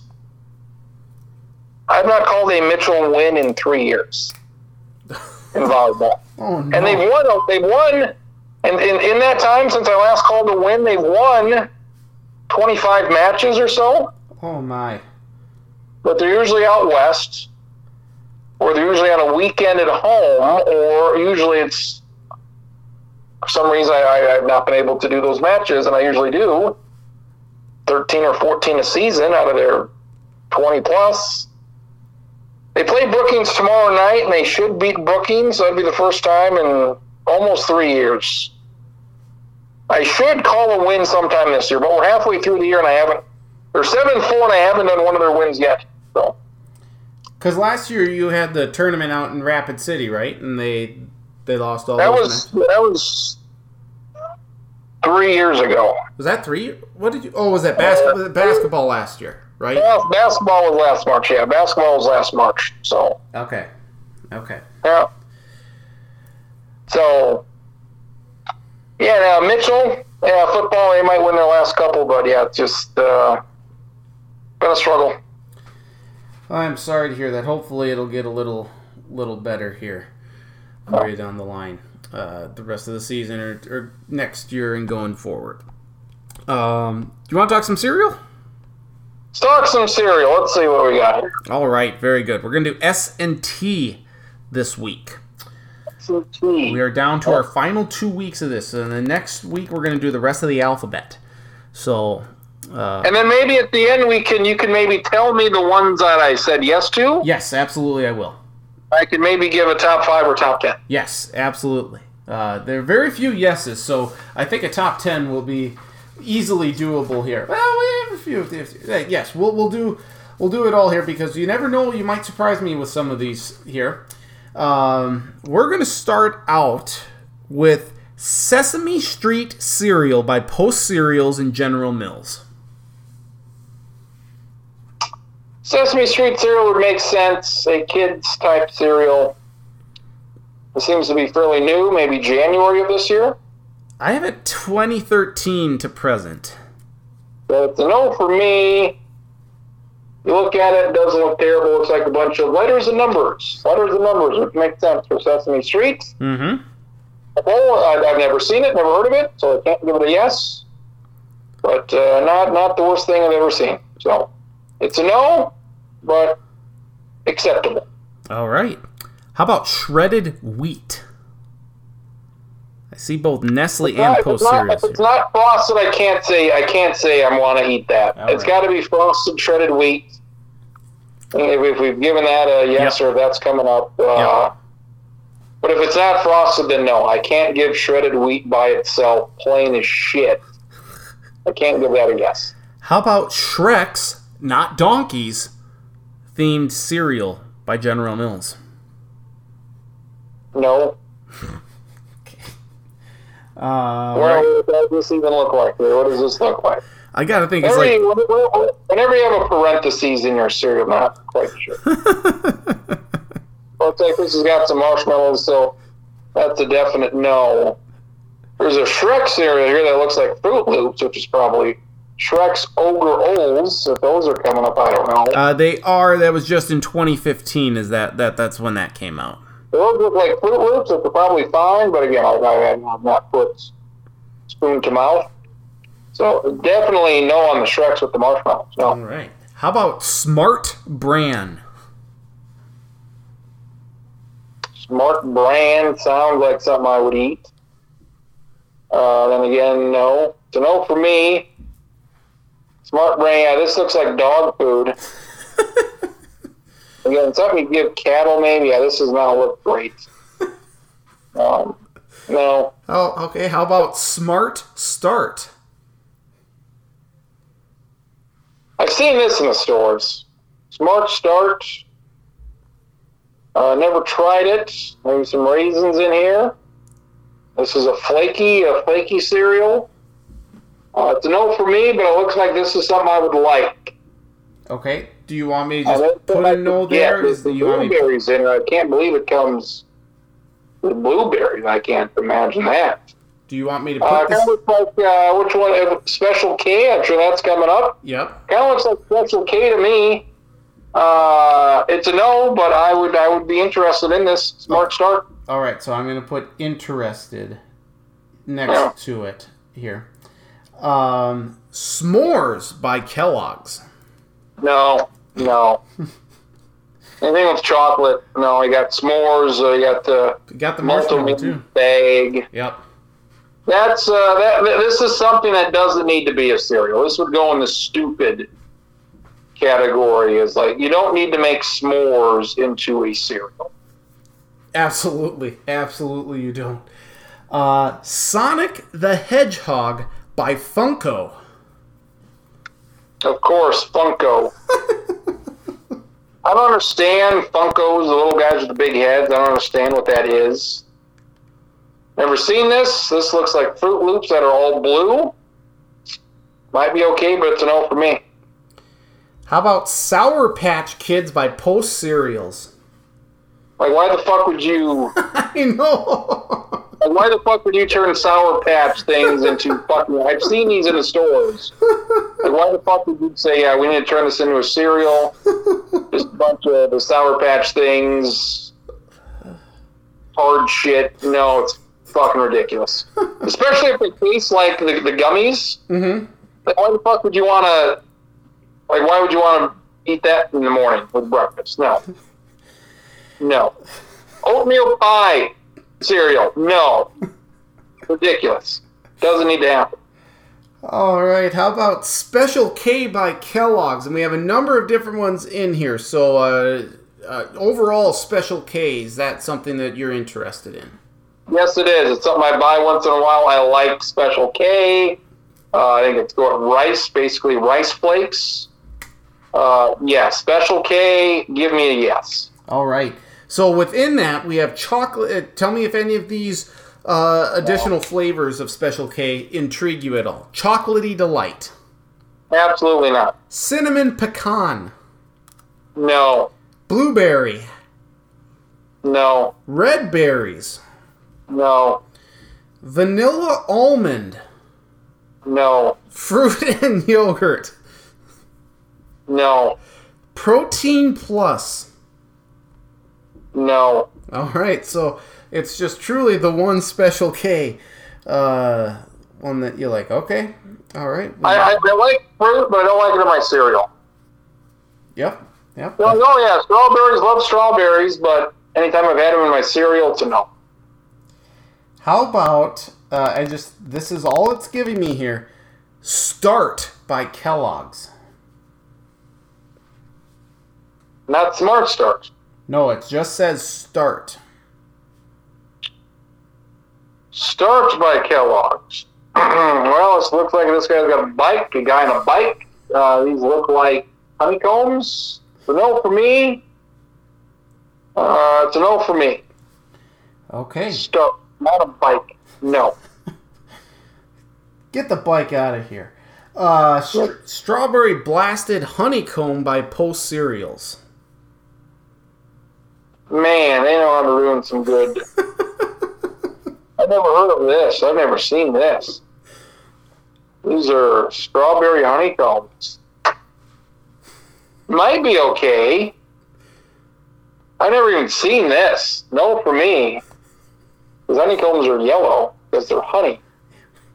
Right. Um, no, never seen this before in my life. Okay. Wow.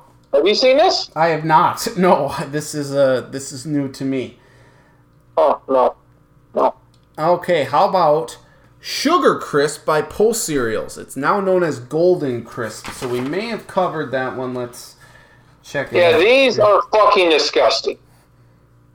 Yeah, we did. Golden crisps, Yep.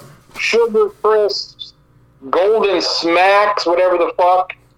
uh, terrible. Here. Looks like coffee. I don't like coffee. I've never tried coffee. Looks like coffee beans or something. Uh, I've tried this. No, I don't like it at all. No. All right, and you said no to Sugar Smacks, right? Because that was uh, Honey, coming uh, up. honey smacks, I guess. Sugar smack, sugar crisps, honey smacks, golden crisp. Any golden crisps have a bear on them. Honey smacks by Kellogg's have a frog on them. Yep. They're the same thing. Bear versus frog. They both suck. How about uh, Sugar Puffs, now known as Honey Monster Puffs? Sugar puffs, honey monster puffs. Never seen this. This looks that's a no. Looks like the same shit. um, this mascot is a creepy looking guy. Boy, you remember that? You remember the, the TV show Dinosaurs as a kid? Uh, oh no, I don't. Oh wait, yes, it was like the like almost or like uh, The ro- people. it was like the robotic Dressed- dinosaurs that they just yeah Yes. yes, like the baby Oh, like look people, people actually in the suits or whatever. Yes, It looks like the baby. It, it looks like the baby from the dinosaur show. oh lord oh man That's what his face looks like. That's what it looks like. Creepy. Uh, no. How about Superman stars by Post Cereals? Superman stars. No. No, no. All right. How about Super Oh. Mario cereal by Kellogg's? For Mario. There better be mushrooms in here, right? I mean, Huh? Better be mushrooms in here, a princess, something Yeah, like that. these look like, uh, yeah, the, uh, the green mushrooms, uh, red, uh, red and yellow. Mushrooms, uh, marshmallows, no. It looks like a cereal with mushrooms or uh, marshmallows. No. Final one here sweetened wheatfuls by Mom's Best Naturals. That's a mouthful. Probably no for me. Sweet and wheatfuls. No. I feel like Yeah, mom's best. yeah the Well, hold on here. oh It's got to be a no, but these are all these are. It's frosted, uh, frosted shredded wheat, frosted mini wheats. Uh, it's a no because I've never heard of this before, but these would probably be good. So you're interested. I can't give a yes to anything I haven't tried, but these would seem to be fine with me. Okay, so I am going to because I don't think I got interested on a lot of these cereals. So when I put these into the sp- in the Google spreadsheet here, um, I'll have to have you update some of them that you would potentially be interested in because I didn't get them on on Some everything. of the questionable ones that I haven't heard of, but I would Yep. try. Yes, yes, that's what that's I what would, and I would expect to like them Mhm. if I tried. Exactly. Exactly. All right. The S's are done. Let's go to T's here uh, quick, and that's uh, we'll wrap things up here. Uh, Team Flakes by Nabisco. Teen or team? Team. Team. T E A M. Team Flakes. Fuck would that be? Team Flakes. These look like Wheaties, which I like. Uh, these look old. Do you know? Uh, do you know? Is this even around anymore? I've never heard of this. I don't know. I don't have a year, unfortunately, in front of me. Like Wheaties or four crunchy four grain cereal, rice, wheat, corn, and oats. Something that it look like I would like, but I've never heard of these. Don't know. Uh, but it would seem all right. Doesn't have any marshmallows, no sugar. It's a boring cereal. If it's a boring cereal, I'm probably gonna like it, as long as it's not too boring. Mm-hmm. So no, but uh, intriguing. Okay. Uh, put intriguing here. Uh, let's go then with Tesco High Fiber brand. This is also uh, similar to All-Bran cereal, uh, which you, I believe, said no to. What Tesco? What is the specific? High Fiber, F I B R E brand. Tesco high fiber. No, this looks like pretzel sticks. so no, I don't want. I don't want. Fuck would you even eat this? These look like pretzel sticks. So it's a no for me. Uh, this next one I have no idea about. Three Wishes. Three wishes. Aladdin? I don't know. Three wishes. Yeah, this is different. Uh, looks like Cheerios. Never heard them. Heard of them? Uh, a lot of different flavors here. Looks like Cheerios. Could be good, but I would say no. Okay. Uh, let's see here. How about Toasted Cinnamon Squares by Mom's Best Naturals? Oh, great. Mom's back. Mom. This is Cinnamon Toast Crunch. Her version, I would guess. Um, yeah, it's a no. I don't like that cereal. I, I'm not liking this either. Toasted cinnamon squares. Nope. It's got a bear on there, a koala, and a kangaroo, and a squirrel, it looks like. but no. Cinnamon Toast Crunch knockoff. No. Toasted Wheatfuls by Mom's Best uh, Best Naturals. Well, I assume these are shredded uh, shredded wheat. Yeah. What the hell? No, this would be uh, the non-frosted type, so it'd be a no. All right. Uh, Toasties by Post Cereals. These are just knockoffs Cheerios. No, these are knockoffs of cornflakes. Are these cornflakes? Yeah, these are cornflakes. Cornflakes was a yes. Again, I have never tried these, but I would probably think I would think they'd be okay. Okay, so no, but interested. I've never had them, but I would think they would be fine. Okay. How about Tony's Turboz by Kellogg's? T U R B O Z. Is this just fucking? Is this just Frosted Flakes with more shit on them? Probably. Uh, maybe? Where's Tiger? What's Tiger doing on this one? Uh, these look like honeycombs. What's so great about this? 2005.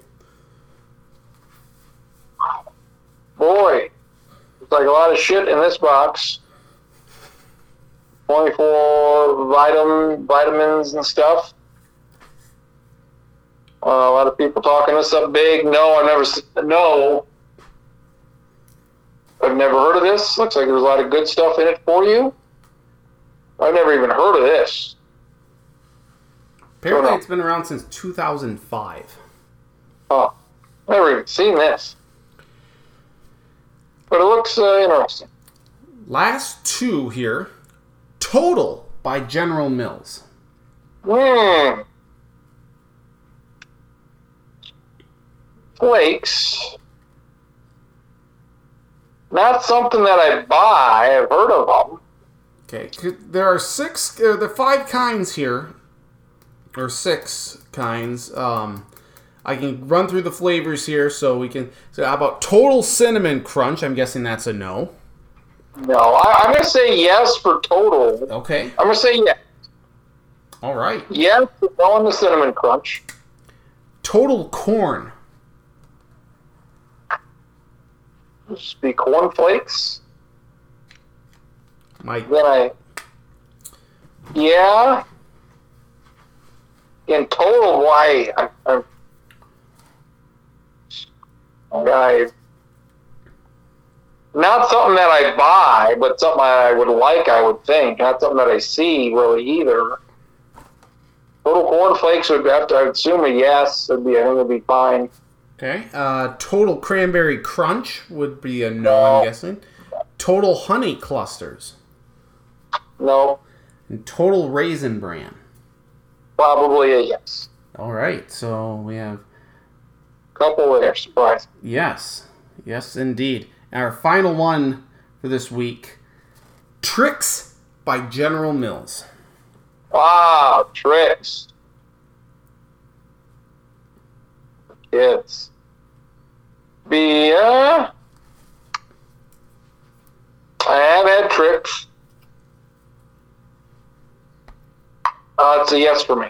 All right, very good. So, overall, here, we this is like the biggest one we've had. I guess ours, we had quite a bit of uh, yeses, but this one, we had three yeses and I think three or four interested or intrigued. So, that's very good. Very good. I haven't had Trix in a long time. I have had it, and I remember that I did like it. I did like Trix. Maybe that's something I should buy. I did like Trix. Yes. All right. Silly rabbit. Trix are for kids. And you should like it because we're jackrabbits. Yeah, yeah. Uh, very good there. La- last thing I have, um, and again, it's death taxes and you beating me in fantasy football seemingly all the time. By the way, as we record this, the Lions are ahead at halftime. That's crazy. It's just nuts. 17 to 14. They were a 12 point favorite. It's, it's just Aaron so. Rodgers, Aaron Rodgers, 8 for 10. 75 yards, two touchdowns. One would imagine he should get more, more, uh, more passes Oh, yeah. than that. Well, We're looking ahead to next week here. And I do like that I have Jalen Hurts playing on Monday night. I always like it when I have at least one guy playing and the other doesn't, just because it gives you that little bit of hope, unless you're down by 50 and you, it's only your kicker. Uh, but I have Jalen Hurts against Patrick Mahomes. That's big. Derrick Henry playing against the Colts. I have Ekeler against the Chiefs. We saw what the Ravens just did. Uh, I have a couple Dolphins in there. I don't think that's all that great, but Cooper Kupp's been amazing. Hopefully, Darren Waller has a big game. Brandin Cooks on a Thursday night right away. Uh, how do you see this matchup going this week between you and I? you're favored by 15 points, which I always like projections. Um, Their projections are shit. yeah, they are. They're dumb. Um, yeah, Cooper Kupp's been good for you. Uh, Dad, I thought I thought Chargers Dallas would be a little bit more exciting, more Mhm. points, I think that the refs really screwed the Chargers. I'll be honest there. but there there were not as many points as I thought. I think I'm going to win. Uh, I like my defense. I've got. Uh, I'm going to change it to the Broncos to the Jets. Just whoever the Jets play, I'm going to pick them up because I like uh, their quarterback's bad, as we discussed at length. Yes, uh, the Broncos play the Jets, so that's you're lucky there. Yeah, so I'm gonna, I'm gonna do that. Um,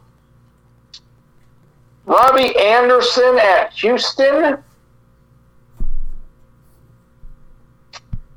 Hope I give him maybe one more week. I've got uh, D'Andre Swift, who I sat this week, who's done fine tonight. I got what this Eli Mitchell for San Francisco. Oh yes, yep. He, Day to day, he had uh, a big week one. He plays the Packers Sunday night. mhm. It appears to be their number one guy. It just, I don't. What he's a rookie. he is. Yes. I mean, just amazing that some guy nobody's ever heard of, and oh yeah, he's a he's a number one guy due to injury on a on a pretty good team. Where the hell's he even from? You know, I mean, he's from uh, Louisiana. So, yeah, some random dude. He was a six round pick. So I've got him, and he got hurt. Made a lot of moves in week one. Mhm. Uh, Jarvis, well, I, I like my lay. I like my chances to win. Yeah. I do too. I I do. I mean, I'm. I got to figure out what what I'm doing with the Dolphins here. I mean, maybe I go with. Uh, maybe I throw in Odell Beckham and, and see if that's good. My bench sucks. It, it really does. Um, I don't know what to do with my defense because I got the Colts, but the Colts are playing the Titans, so I don't really feel good about that. I almost think that the Vikings are the better play here against the Seahawks. Um, Darrell Henderson has been very good for me. So I, yeah. he's been the number one guy for the Rams. As long as he's the number one guy, he should be fine. So I feel a lot better uh, with my team than I did after the draft.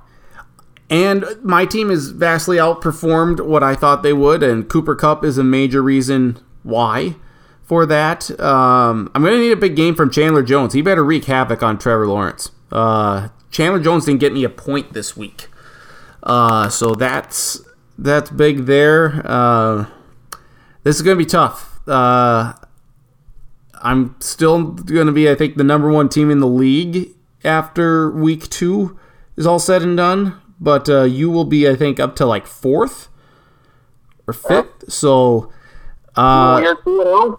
yes, I, I am 2 and 0. Uh, yeah, you're, I mean, the guy I played this week had 151 points, which was uh, fourth best. So it's like, goddamn. yeah, I, I did exceptionally well this week, 181. But, you know, he, he was 30 behind. yeah. know, You beat so- that, that. You beat my stepdad. So Like, you know, Derrick Henry only had a 60 yard run, so if he doesn't have that, I mean, that's. That was probably at least, what, a 12, 13 yard play right there. So. Yep. Yeah, if he doesn't have that 60 yard touchdown run, you, then the Titans might not be running it, you know, down at the goal line uh, late Yeah. in the game. They may be throwing it. So that, that that's like a 15 point swing potentially there. I just, I just, I mean, 47 points from Derrick Henry. I mean, it's kind of a new scoring system this year, but I don't see any running backs really being better than that. I don't know. Christian McCaffrey would be about the only one. Yeah, I mean, damn near 50 points from your running back. That's that, that's pretty. If we had done it with the old scoring system where we, you'd have five bonus points for uh, over 100 yards rushing, you would, I think, because I think uh, Derrick had six catches for 55 yards. So that's 11 and a half points right there. Uh, Yeah. Plus the 18, uh, 29, then uh, 18, 47. So, yep, that's that's where, because he had three touchdowns. If we had just done the bonus points like we did last year, he'd have one fewer point. An So- exceptional game for Mr. Henry. Yes. uh, I mean, it was him and Dalvin Cook, and I see Dalvin Cook just limping that fourth quarter. I'm like, yeah, that's why I didn't take you because you always get hurt. Yep, yep, and that's that's that's the danger. That's the danger with him. Um, and he had because I went against him. He had sixteen point eight points this week. And Justin Jefferson had a huge drop in that game. So yes. Yep, on that last drive. On that last drive. And he got screwed out of a touchdown in week one. So He'll he'll do good. He'll, uh, I predict he'll be doing the gritty at least once against Seattle on Sunday. and the Packers better watch their ass there. They're going to be 0 3. Mm-hmm. And then uh, So, again, ju- I mean, just more reason. I mean, this division is up for grabs. If it ain't going to be Green Bay, sure as fuck ain't going to be Detroit. It's got to be Chicago. So, I mean, if Green, if Aaron Rodgers is going to be like this, I mean, you know, then he's he's done. It's just get him out, get him out of Green Bay, and I think oh, everyone will go. It's- you know, you- he's. I can't believe he's tanking, but I don't know. He's a different guy. He is. It would be awfully funny if though if, if you were tanking. You know what? I'm I'm here. I'm playing, but My heart's not in it. so through my career somehow. Yep. That is awfully interesting. Sure is. Sure is. Well, you have a great rest of your week. Good luck this week, and um, enjoy the enjoy the nice fall weather we got. And uh, anything else we need to get to before we say so long? Should be good. Should All be right. good. Very good. Like I said, you have a great week, and uh, look forward to uh, having you gloat next week when you kick my ass. We will see. It's uh, nothing's guaranteed in fantasy. Not well, right, but more Well, often yeah, than yeah, not, you you tend to kick my ass. Mo- Most of the time, it would, it would be a nice little win. It would be a good win. It would. It would. We would tie atop of the division there. Uh, it would loom large as we play the rest Yeah, of the year. one division, so yes. Yeah, indeed. All right, my friend. Thank you very much. Have a great week, and I'll talk to you next week. All right, see you later. Sounds good. Travis Krins joining me here on the Sports Block Podcast. Always appreciate his time as always. Great stuff there. Um, and yeah, so excellent, excellent stuff there. A lot of NFL talk. Eh, we were probably a little hard on Zach Wilson, but it's just he's not that good. And the Jets are are a terrible team and the Jets suck, and he's not. He's uh, it's just the match made in suckiness. That, that's how it looks right now. Really does. Um, good cereal conversation. Good, college football, baseball, and stuff. I still think Vlad Guerrero Jr. should get some consideration over Shohei Ohtani if he's the Triple Crown winner. But I mean, what Shohei Ohtani is doing is unprecedented in this day and age in baseball. Really is. This podcast can be found on podcast.com. Follow me on Twitter at Andy Stacken, Travis Crins at Travis Crins, Facebook Nathan Stacken, a link to the podcast posted middle to later part of each week. Got a lot of stuff going on here in the Stacken household, so we're going to hold off on Charlie until next week. Um, and we can have plenty of college football talk. Then uh, we'll try and get Noah on for another edition of picks. If not, uh, uh, he went one and three this last week. He, if you recall, he picked the Bengals, he picked the Jaguars, he picked the Dolphins, and he picked the Cardinals. Um, only one of those wins happened, and that happened to be the Cardinals. Yay! Uh, but we'll we'll try and get him on. If not, uh, we'll wrap up this week's edition, uh, and hopefully he'll be on in you know subsequent weeks. We'll see. Again, he's three and a half, and anyone who has toddlers, uh, three and a half, knows the three uh, year olds know that uh, things can change at the drop of a hat.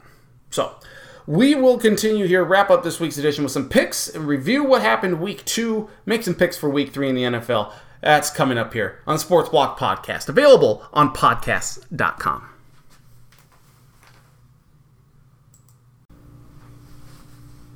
We wrap up this week's edition of the Sports Block Podcast with a look back at week two in the NFL and make some early picks for week three. Uh, and we don't have our uh, cute little guest picker with us this week. You know, being three and a half, some some weeks you want to do it, some weeks you don't. And this week, uh, Noah declined, but hopefully we'll get him on next week. Uh, he did go one and three in picks last week. I wish he had gone zero and four because that would have meant the Vikings would have won. But that's neither here nor there. So let's go back and look at what happened in week two. Started Thursday night. Another good Thursday night football game. New York Giants and the Washington football team. Washington, and they, they went back and forth. Uh, Taylor Heinicke playing in place of the injured Ryan Fitzpatrick, played very well. Daniel Jones, the Giants quarterback, much maligned Giants quarterback, had a very good game as well, and they kept uh, driving. Looked like the Giants were going to win after Heinicke threw an interception late in the fourth quarter, but the Giants could only get a field goal. Washington drove down and lined up for a 48 yard field goal. Dustin Hopkins kicked it wide right, but the Giants were offside. Hopkins got another chance at it booted it through from 43, and the and Washington escapes with a 30 to 29 win. Terry McLaurin, 11 catches, 107 yards, and a touchdown for Washington. On Sunday, the Las Vegas Raiders are now 2 0 thanks to another monster game from Derek Carr through the air, 382 yards, and uh, didn't even get that much help from Darren Waller, his all pro tight end. Instead, Henry Ruggs, third, caught a huge touchdown pass, and the defense stymied Pittsburgh's offense for much of the game. Raiders win 26 17, though there are some injury concerns for the Raiders in this one. Derek Carr is listed as questionable. Josh Jacobs uh, might not play this next week. On the Steelers side, Diontae Johnson, wide receiver, hurt his ankle on the last play of the game, a meaningless last play. Don't know why he was in there. And also TJ Watt left with a groin injury, so we'll see what happens there for the Steelers. Major major ass kicking in Charlotte, where Carolina thumped the Saints 26 to seven. So the Panthers defense was incredible in this one. Sam Darnold throws for over 300 yards. He was great once again. Jameis Winston, a, a forgettable performance, had multiple turnovers and just was not the uh, not the quarterback that you would have liked. Uh, compared to week one, at least, and the, the Panthers beat the Saints thoroughly again, 26 to 7. Cleveland Browns beat the Houston Texans 31 21. A much more difficult game than what we would have initially thought. The Cleveland Browns, uh, I mean, were trailing at one point in this game 14 7. Tyrod Taylor had the Texans looking good, but he hurt his hamstring, had to leave the game. Davis Mills, the rookie from Stanford, took in or took over as quarterback, played pretty well in this one. Uh, but ultimately, the Browns, Nick Chubb, uh, Kareem Hunt, and Baker Mayfield, just too strong, and the Browns win 31 21. At one point during the game, it, we talked a lot earlier in the podcast that Travis and I did, and kind of ripping on Zach Wilson. And yeah, is that fair? Neither of us are multi-million dollar quarterbacks, maybe, but he's taken number two overall. It's, so there's a lot of pressure on him, and he's, he's just not that good for the number two overall pick, at least not right now. And at one point in this game against the Patriots, he'd thrown as many passes to Jets receivers as he did the Patriots. Four completions to four interceptions wasn't good. Uh, the Patriots thumped the Jets 25 to 6. Patriots settling for a few too many field goals, but still a good win in this one. Defense looks solid. Chicago Bears got their first win of the season, and in doing so, they saw their first little bit of Justin Fields in significant action. That's because Andy Dalton, their starting quarterback, left the game in the second quarter with a knee injury. Sounds like it's just a bruised knee week to week, so we might see Justin Fields this week. Fields played okay. I think he what run did he run for a touchdown, throw for one? It, it wasn't great. Uh, Joe Burrow. No, I don't think he did that. No, he did no touchdowns in this one because Joe Burrow threw three interceptions, including a pick six. And the Bengals battled back, but ultimately fell short, losing 20 to 17 to Chicago. So Bears fans are likely going to get their wish and get to see Justin Fields this week. The Bears defense, four takeaways in the second half. Matthew Stafford improves to 2 0 as a Ram. The Rams and he and Cooper Kupp have a pretty magical connection, at least so far through two weeks. Rams beat the Colts 27 24. Uh, back and forth game. The Rams uh, issue on special teams with the. Uh, with the one of their guys in the way of the snap, and that resulted in a touchdown for the, the Colts. But Carson Wentz gets hurt in this one yet again. Two ankle injuries. He has one, I would say, looked a pretty far more severe than the other. But the Colts fall to 0 2 with both losses coming at home to NFC West opponents. Uh, the Rams improved to 2 0. That NFC West is very good. Speaking of very good, Buffalo Bills they looked very good against the Miami Dolphins here. Josh Allen, not a spectacular day through the air, but he did get uh, quite a contribution from the ground game for once, and the Bills' defense was great. They knocked Tua Tagovailoa, the starting quarterback for Miami, out of the game with some with a rib injury. Jacoby Brissett couldn't do anything, and the Bills shut out the Dolphins 35 to nothing. Jacksonville Jaguars scored the very first touchdown of the game on the opening possession and then couldn't do anything else offensively the rest of the game. Teddy Bridgewater solid as the Broncos win in Jacksonville 23 to 13. Uh, the Jaguars did get a kickoff return for a touchdown, but that was it. It was just not good for the Jaguars, who have now lost 17 straight games. That is tied for the longest streak since Detroit 2007 to 2009. How about the San Francisco 49ers going into Philly? Another East Coast game for them uh, to start the year. They beat Philadelphia 17 11. A couple more injuries potentially for San Francisco in this one, but both of their touchdown drives were over 90 yards. Eagles offense. Uh, had it like first and goal at one point in the second half and didn't score a touchdown because they went for it on fourth. So that wasn't great for them, and they ultimately lose 17 to 11. Tampa Bay Buccaneers beat the Atlanta Falcons 48 to 25. Two pick sixes for safety Mike Edwards in this one. Tom Brady throws five touchdowns. Falcons are just overmatched. Buccaneers, a very good team. Four plus touchdowns for Tom Brady in four straight games. Second longest streak in NFL history since 1950. We talked about it. The Cardinals beat the Vikings 34 33. You couldn't ask for a better start for the Vikings, uh, scoring a touchdown in the second play from scrimmage. Uh, you get up to out to a 20 to 7 lead. You get a pick six in the second half, and it just bad coverage in the secondary multiple times. Danielle Hunter did have three sacks, which is great, uh, but overall, just you know, then for Greg Joseph to miss not only the extra point, but that 37-yard field goal just to the right. Uh, hopefully, he rebounds from this, doesn't let this kick define him. Uh, but that's a bad loss for the Vikings. They should have won that game. They lose 34 33. What a second half for King Derrick Henry and the Tennessee Titans in Seattle, trailing 24 to 9 at the half. Henry eh, said, "Let's put the game on my back and on my shoulders." And boy, did he ever! He uh, totaled over 180 yards, I think, in the second half and overtime alone, including three touchdowns, one a 60-yard touchdown run, and the other uh, one of his other touchdowns was late in the fourth quarter to tie the game and force overtime the C, the the Titans would end up winning in overtime 33 to 30 but 41 touches 237 scrimmage yards three touchdowns for Derrick Henry in this one. He put the team on his back and the Titans showed that yeah that maybe that week 1 game against Arizona was a bit more of a mirage. Dallas Cowboys beat the Chargers uh, at SoFi Stadium 20 to 17 a lot of Cowboys fans there. It certainly felt like a home game more than it did for the Chargers, but that's going to be expected, I think, for the Chargers all year long. Dak Prescott wasn't great in this one. Justin Herbert threw a couple picks, but the, the officiating in this game was just horrendous. So many calls going against the Chargers that, that quite frankly, just shouldn't have happened. They're bad calls.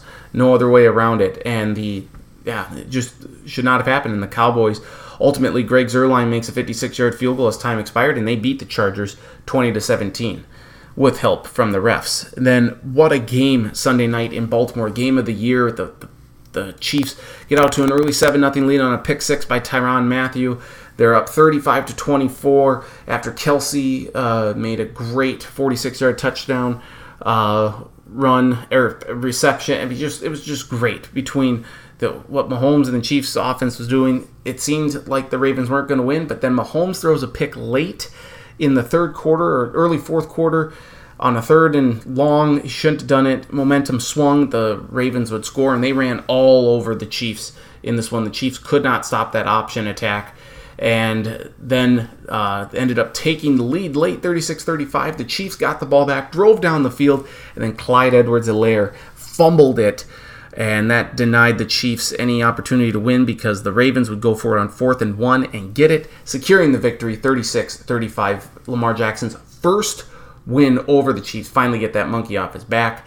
And then Monday Night Football, the Green Bay Packers, Aaron Jones, uh, four touchdowns, three re- receiving, one rushing. Uh, Aaron Rodgers was good in this one. Lions were game in that first half, had a 17 14 lead in the first half, but the Packers take over in the second half and win 35 to 17. Let's take a look now at week three in the NFL. It begins Thursday night football. Carolina Panthers at the Houston Texans, 8:20 p.m. Eastern, 7:20 p.m. Central Time on the NFL Network. Davis Mills is getting his first uh, start in this one, a first career start. It's just not going to go well. Uh, the Panthers defense too good. They're a much better football team than the Texans, taking the Panthers in this one. Uh, LA Chargers at the Kansas City Chiefs, 1 p.m. Eastern, noon Central Time on CBS. Going to go with the Chiefs in this one. They're going to bounce back. The Chargers, they're going to be game, but the, the Chiefs, just a better team. They're going to avenge that loss that they had to Baltimore. They're going to improve to 2 and 1. Chicago Bears at the Cleveland Browns, 1 p.m. Eastern Noon Central Time on Fox. Got to go with the Browns in this one. You're going to play Justin Fields. I know Jarvis Landry's out, but Odell Beckham Jr. Uh, should be playing. The defense is going to get better for the Browns. The Browns are just a better team than the Bears right now, taking the Browns there. Indianapolis Colts at the Tennessee Titans, 1 p.m. Eastern Noon Central Time on CBS. This is almost a must win for the Colts. And I don't think they're going to do it because Carson Wentz, if he plays, he's not 100%. Jacob Eason likely getting the start. Nope, I'm taking Derrick Henry and the Titans all day long. Give me the Titans here. Washington football team at the Buffalo Bills, 1 p.m. Eastern noon Central Time on Fox. Uh, listen, Ty- Taylor Heinicke played very well, and this is going to be a tough game for Buffalo. But Buffalo is just a better team. Uh, we'll see what Josh Allen can do through the air. He hasn't been great so far, but give me Buffalo here to beat Washington. Arizona Cardinals at the Jacksonville Jaguars, 1 p.m. Eastern noon Central Time on Fox. Jaguars have looked terrible through two weeks. The Cardinals have looked great. They got a little lucky last week against the Vikings. Okay, a lot lucky. Uh, but Kyler Murray is going to shred that Jacksonville Jaguar defense. Early kickoff time doesn't matter. Didn't matter last week against uh, the Titans or week one. Give me the Cardinals here to win. And then the New Orleans Saints at the New England Patriots, 1 p.m. Eastern and Central Time on Fox. Which Saints team is going to show up here? The team that put up 38 against Green Bay or the team that put up seven points against Carolina. I think it's somewhere in between. That Patriots defense is good. Mac Jones and company get the win over New England. I'm taking, or over New Orleans, excuse me. I'm taking the Patriots. Baltimore Ravens at the Detroit Lions, 1 p.m. Eastern Noon Central Time on CBS. It wasn't that it was a season uh, saving win for the Ravens, but it could be a season changing win, uh, given all the injuries that they've had. I don't know how the Lions are going to be able to stop Lamar Jackson. They won't, I don't think. Give me Baltimore in this one big over Detroit. Cincinnati Bengals at the Pittsburgh Steelers, 1 p.m. Eastern Noon Central Time on CBS. Steelers have some issues. Offensively, they're not great. Uh, defensively, not as good as what we've seen in the past. I'm a little worried about this game, but I will take them to beat Cincinnati. Joe Burrow and company. Prove it to me. Prove it. Let's see if you, let's see you win this game. Atlanta Falcons at the New York Giants, 1 p.m. Eastern and Central Time on Fox. The Falcons aren't good. The Giants are better. I think Daniel Jones and company, after losing that close game against Washington, they're going to get the win over Atlanta here. I will take the Giants. Miami Dolphins at the Las Vegas Raiders, 4:05 p.m. Eastern, 3:05 p.m. Central Time on CBS. If Derek Carr plays, I like the Raiders. If he doesn't, I think the Dolphins might win, but the Dolphins have a lot of issues with the offensive line. Sounds like they're starting Eichenberg, the rookie from uh, Notre Dame, in there. I just I'm hesitant to take. I, I got to go with the Raiders. I, am not going to try and talk myself into the Dolphins. Won't be surprised if the Dolphins win, but give me the Raiders here. New York Jets at the Denver Broncos, 4:05 p.m. Eastern, 3:05 p.m. Central Time on CBS. No contest here. The Jets stink. Zach Wilson's not very good right now. Broncos have a good defense. Teddy Bridgewater playing great for the Broncos. Not a believer in them yet, but give me Denver to win here. Tampa Bay Buccaneers at the LA Rams, 4:25 p.m. Eastern, 3:25 p.m. Central Time on Fox. What a tough game here. Uh, you got Tom Brady against the Rams. Remember, the Rams went into Tampa and beat them last year on Monday Night Football. A lot of weapons around there. I, I'm going to go with Tampa Bay in this one. I'm going to go with the road team. I don't say that with a great deal of confidence. I think Tampa Bay, I think LA is very good. Uh, Matthew Stafford and, like I said, Cooper Kupp playing very well right now. But give me Tom Brady and the Bucks to get that win here. And, I mean, could be their second, first of two trips to SoFi Stadium this year assuming they get back to the Super Bowl, because that's where the Super Bowl is being held at. There's at the Rams' home. Uh, and I think this is, I had this as the NFC Championship game preview or prediction at the beginning of the year Rams, Bucks. Uh, so we're going with the Bucks here. Uh, Green, uh, Seattle Seahawks at the Minnesota Vikings, 4:25 p.m. Eastern, 3:25 p.m. Central Time on Fox. I like the Vikings in this one. They have to get off the schneid at some point. That secondary, though, is going to be tested by Russell Wilson, Tyler Lockett, uh, DK Metcalf, and company. But the Vikings, snake bitten twice, not snake bitten a third time. They're going to get the win, their first home game of the year. Green Bay Packers at the San Francisco 49ers, 8:20 p.m. Eastern, 7:20 p.m. Central Time on NBC. 49ers, their first home game. Green Bay does not do well when traveling out to California or uh, to Florida under Matt LaFleur. I don't see it going well again either. No good homecoming for Aaron Rodgers. Give me the 49ers in this one. And then Dallas, uh, the Philadelphia Eagles at the Dallas Cowboys, 8.15 p.m. Eastern, 7.15 p.m. Central Time on ESPN. I, I like the Cowboys in this one. Eagles, uh, hopefully Jalen Hurts has a big game, especially for me fantasy-wise, but I the Cowboys, better team. I like what they have. Uh, they're playing much better defensively than I think a lot of us thought they would. Um, lot of injuries for them, but give me the Cowboys over the Eagles here in this one. And those are your picks for week three. Uh, official picks and predictions can be found in the stack, stackattack.sportsblog.com in our Football Friday post. Uh, that will do it for this week's edition of the Sports Block podcast. Hopefully, you enjoyed it. A lot to we had discussed a lot the NFL with the Vikings losing that heartbreaker. Uh, Zach Wilson. Uh, we talked college football. We talked uh, baseball as we head towards the final couple weeks. Again, Travis is pitcher and hitter of the year. Corbin Burnes for your pitcher uh, from Milwaukee, and Cedric Mullins, your hitter of the year from Baltimore. Uh, we discussed cereals. One more week of cereal talk left, and then you know we'll, we'll figure something else out to talk about too, because this was a fun list to put together here. Uh, but U through Z next week on the cereals. So uh, we'll have Charlie on next week to talk college football. Hopefully Noah will be back uh, to make a picks on a few more games. And uh, as always, this podcast can be found on podcast.com. Follow me on Twitter at Andy Stacken, Facebook Nathan Stacken, Travis on Twitter at Travis Crins. A link to the podcast posted middle to late part of each week. So again, hope you enjoyed this week's edition. Uh, and we hope you uh, tune in again next week for lots more football talk, baseball talk. Maybe we'll talk some Ryder Cup as well. Uh, but all of that and more. So have a great rest of your week. Enjoy the first weekend, uh, the last weekend of summer, first uh, few days of fall, and we will talk to you next week. Nathan Stack and saying thank you for listening. Hope you enjoyed, and we'll talk to you next week on another edition of the Sports Block Podcast. Have a great week, everyone.